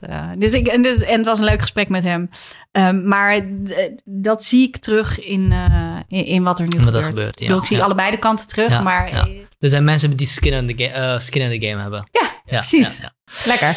Um, ik, uh, ja, we hebben echt uh, enorm veel besproken. Ik, Ja. uh, mijn hoofd is ook echt enorm vol. Ik heb denk ik, ik, ik, heb, ik, er is denk ik niet meer dan ik, dat, dat ik zou willen vragen of dat ik zou, willen- zou willen weten. Is er iets wat jij nog, zijn er nog dingen die je wil, wil zeggen? Nou, ik zou het eigenlijk ook niet weten. Nou, misschien uh, als je dadelijk gaat onderzoek of naar de VS gaat en, het lukt je om binnen te komen, want dat is nog de vraag. Um, um, kunnen mensen je volgen of waar kunnen mensen de resultaten van je werk zien? Of Ja, ik ben dus niet zo'n actieve social media dier. Um, maar ik heb sociale media kanalen. Ja. ja, ik ben eigenlijk veel, het zijn veel meer de publicaties, denk ik. Dus in de Groene Amsterdammer. Ik ben in oktober terug en dan zit ik veel aan tafel bij op één. Ik ga elke week op de radio um, uh, voor BNN varen, de tocht door het land volgen. Um, nou ja, en dan moet je denk ik, ja, Twitter is handig, want dan kondig ik aan waar, waar ik te beluisteren ben. Maar ik ben niet een Twitter-persoonlijkheid en ik ja. Verder twitter ik dus ook niet veel. Goed voor je gezondheid. Ja, dat denk ik ook. Ik word er zelf ook rustiger van. Ja, um, uh, ja en uiteindelijk komt er wel een keer een boek. Maar dat is ja, waar, zou je, waar zou je willen schrijven? Ja, uh, natuurlijk de VS, maar ja. vanuit welke... Um, ja, daar ben ik nog niet helemaal uit. Hmm. Daar kom ik nog op terug. Maar je verzamelt zoveel verhalen op een gegeven moment. Ik vind voor mij, wat ik voor mij twee interessante vragen is van waar gaat Amerika nou heen? En wat is die resurrection? Wat wordt die Hè, wat is die vernieuwing van Amerika van onderop? Mhm. Dat ja, fascineert mij. En ook, wat is die Amerikaanse droom nou nog? Wat betekent mhm. Amerika voor mensen? Dat vraag ik altijd uh, als ik ze spreek. En dan krijg je hele mooie, diverse antwoorden op. Is de geloof daarin nog springlevend? Ja en nee. Het geloof in Amerika wel, maar niet per se in de Amerikaanse droom. Mhm. Maar toch is dat... Kijk, het is natuurlijk een beetje heel makkelijk roepen vanaf de zeilen. Ah, Amerika en die Amerikaanse droom bestaat niet meer. Maar je zal er maar middenin zitten. Het zal je land maar zijn. Ja, ja. Uh, dus het is ook des mens, nou ja, zeker des Amerikaanse aard, dat je daar nog hoop uithaalt. En, ehm, eh, maar het vertelt me altijd heel veel over hoe mensen een land zien. En welk deel van, die Amerika, van dat Amerikaanse verhaal hen aanspreekt. En of ze er hoop op hebben gegeven of niet. En die kom ik toch ook heel veel tegen. Mensen die zeggen, ja, dit systeem werkt helemaal niet voor mij. Dus ik stem bijvoorbeeld ook niet. Of uh, laat ook maar. Ehm, en ja. je kan ook redelijk goed vrij zijn van de federale regering als je ergens ja, hoor. In, uh, in een dorpje woont in ja, prima. Wisconsin ja, of whatever. Ik heb best veel mensen die gewoon letterlijk zich terugtrekken en zo. En uh, buiten die systemen vallen. En, ja. Dus ja, de, nou, het feit dat ik hier zo lang over moet nadenken, wil wel zeggen, ik weet het nog niet, maar ooit komt er, uh, ooit komt er wel iets. Ja, nou, ik ben benieuwd. Uh, ik wil je hartstikke bedanken. Het was een interessant gesprek. En de momenten dat je de of een heel lang omweg moet nemen om een, heel, om een antwoord te geven, ik denk dat dat, dat, dat is goed. Dat is niet, want er is ook gewoon heel veel wat je moet uitpakken voordat je terug kan ja. filteren naar eigenlijk één zin of iets dergelijks. Dus uh, dat zijn, uh, die, die vond ik, dat vond ik eigenlijk de leukste antwoorden. Fijn, dankjewel, chef.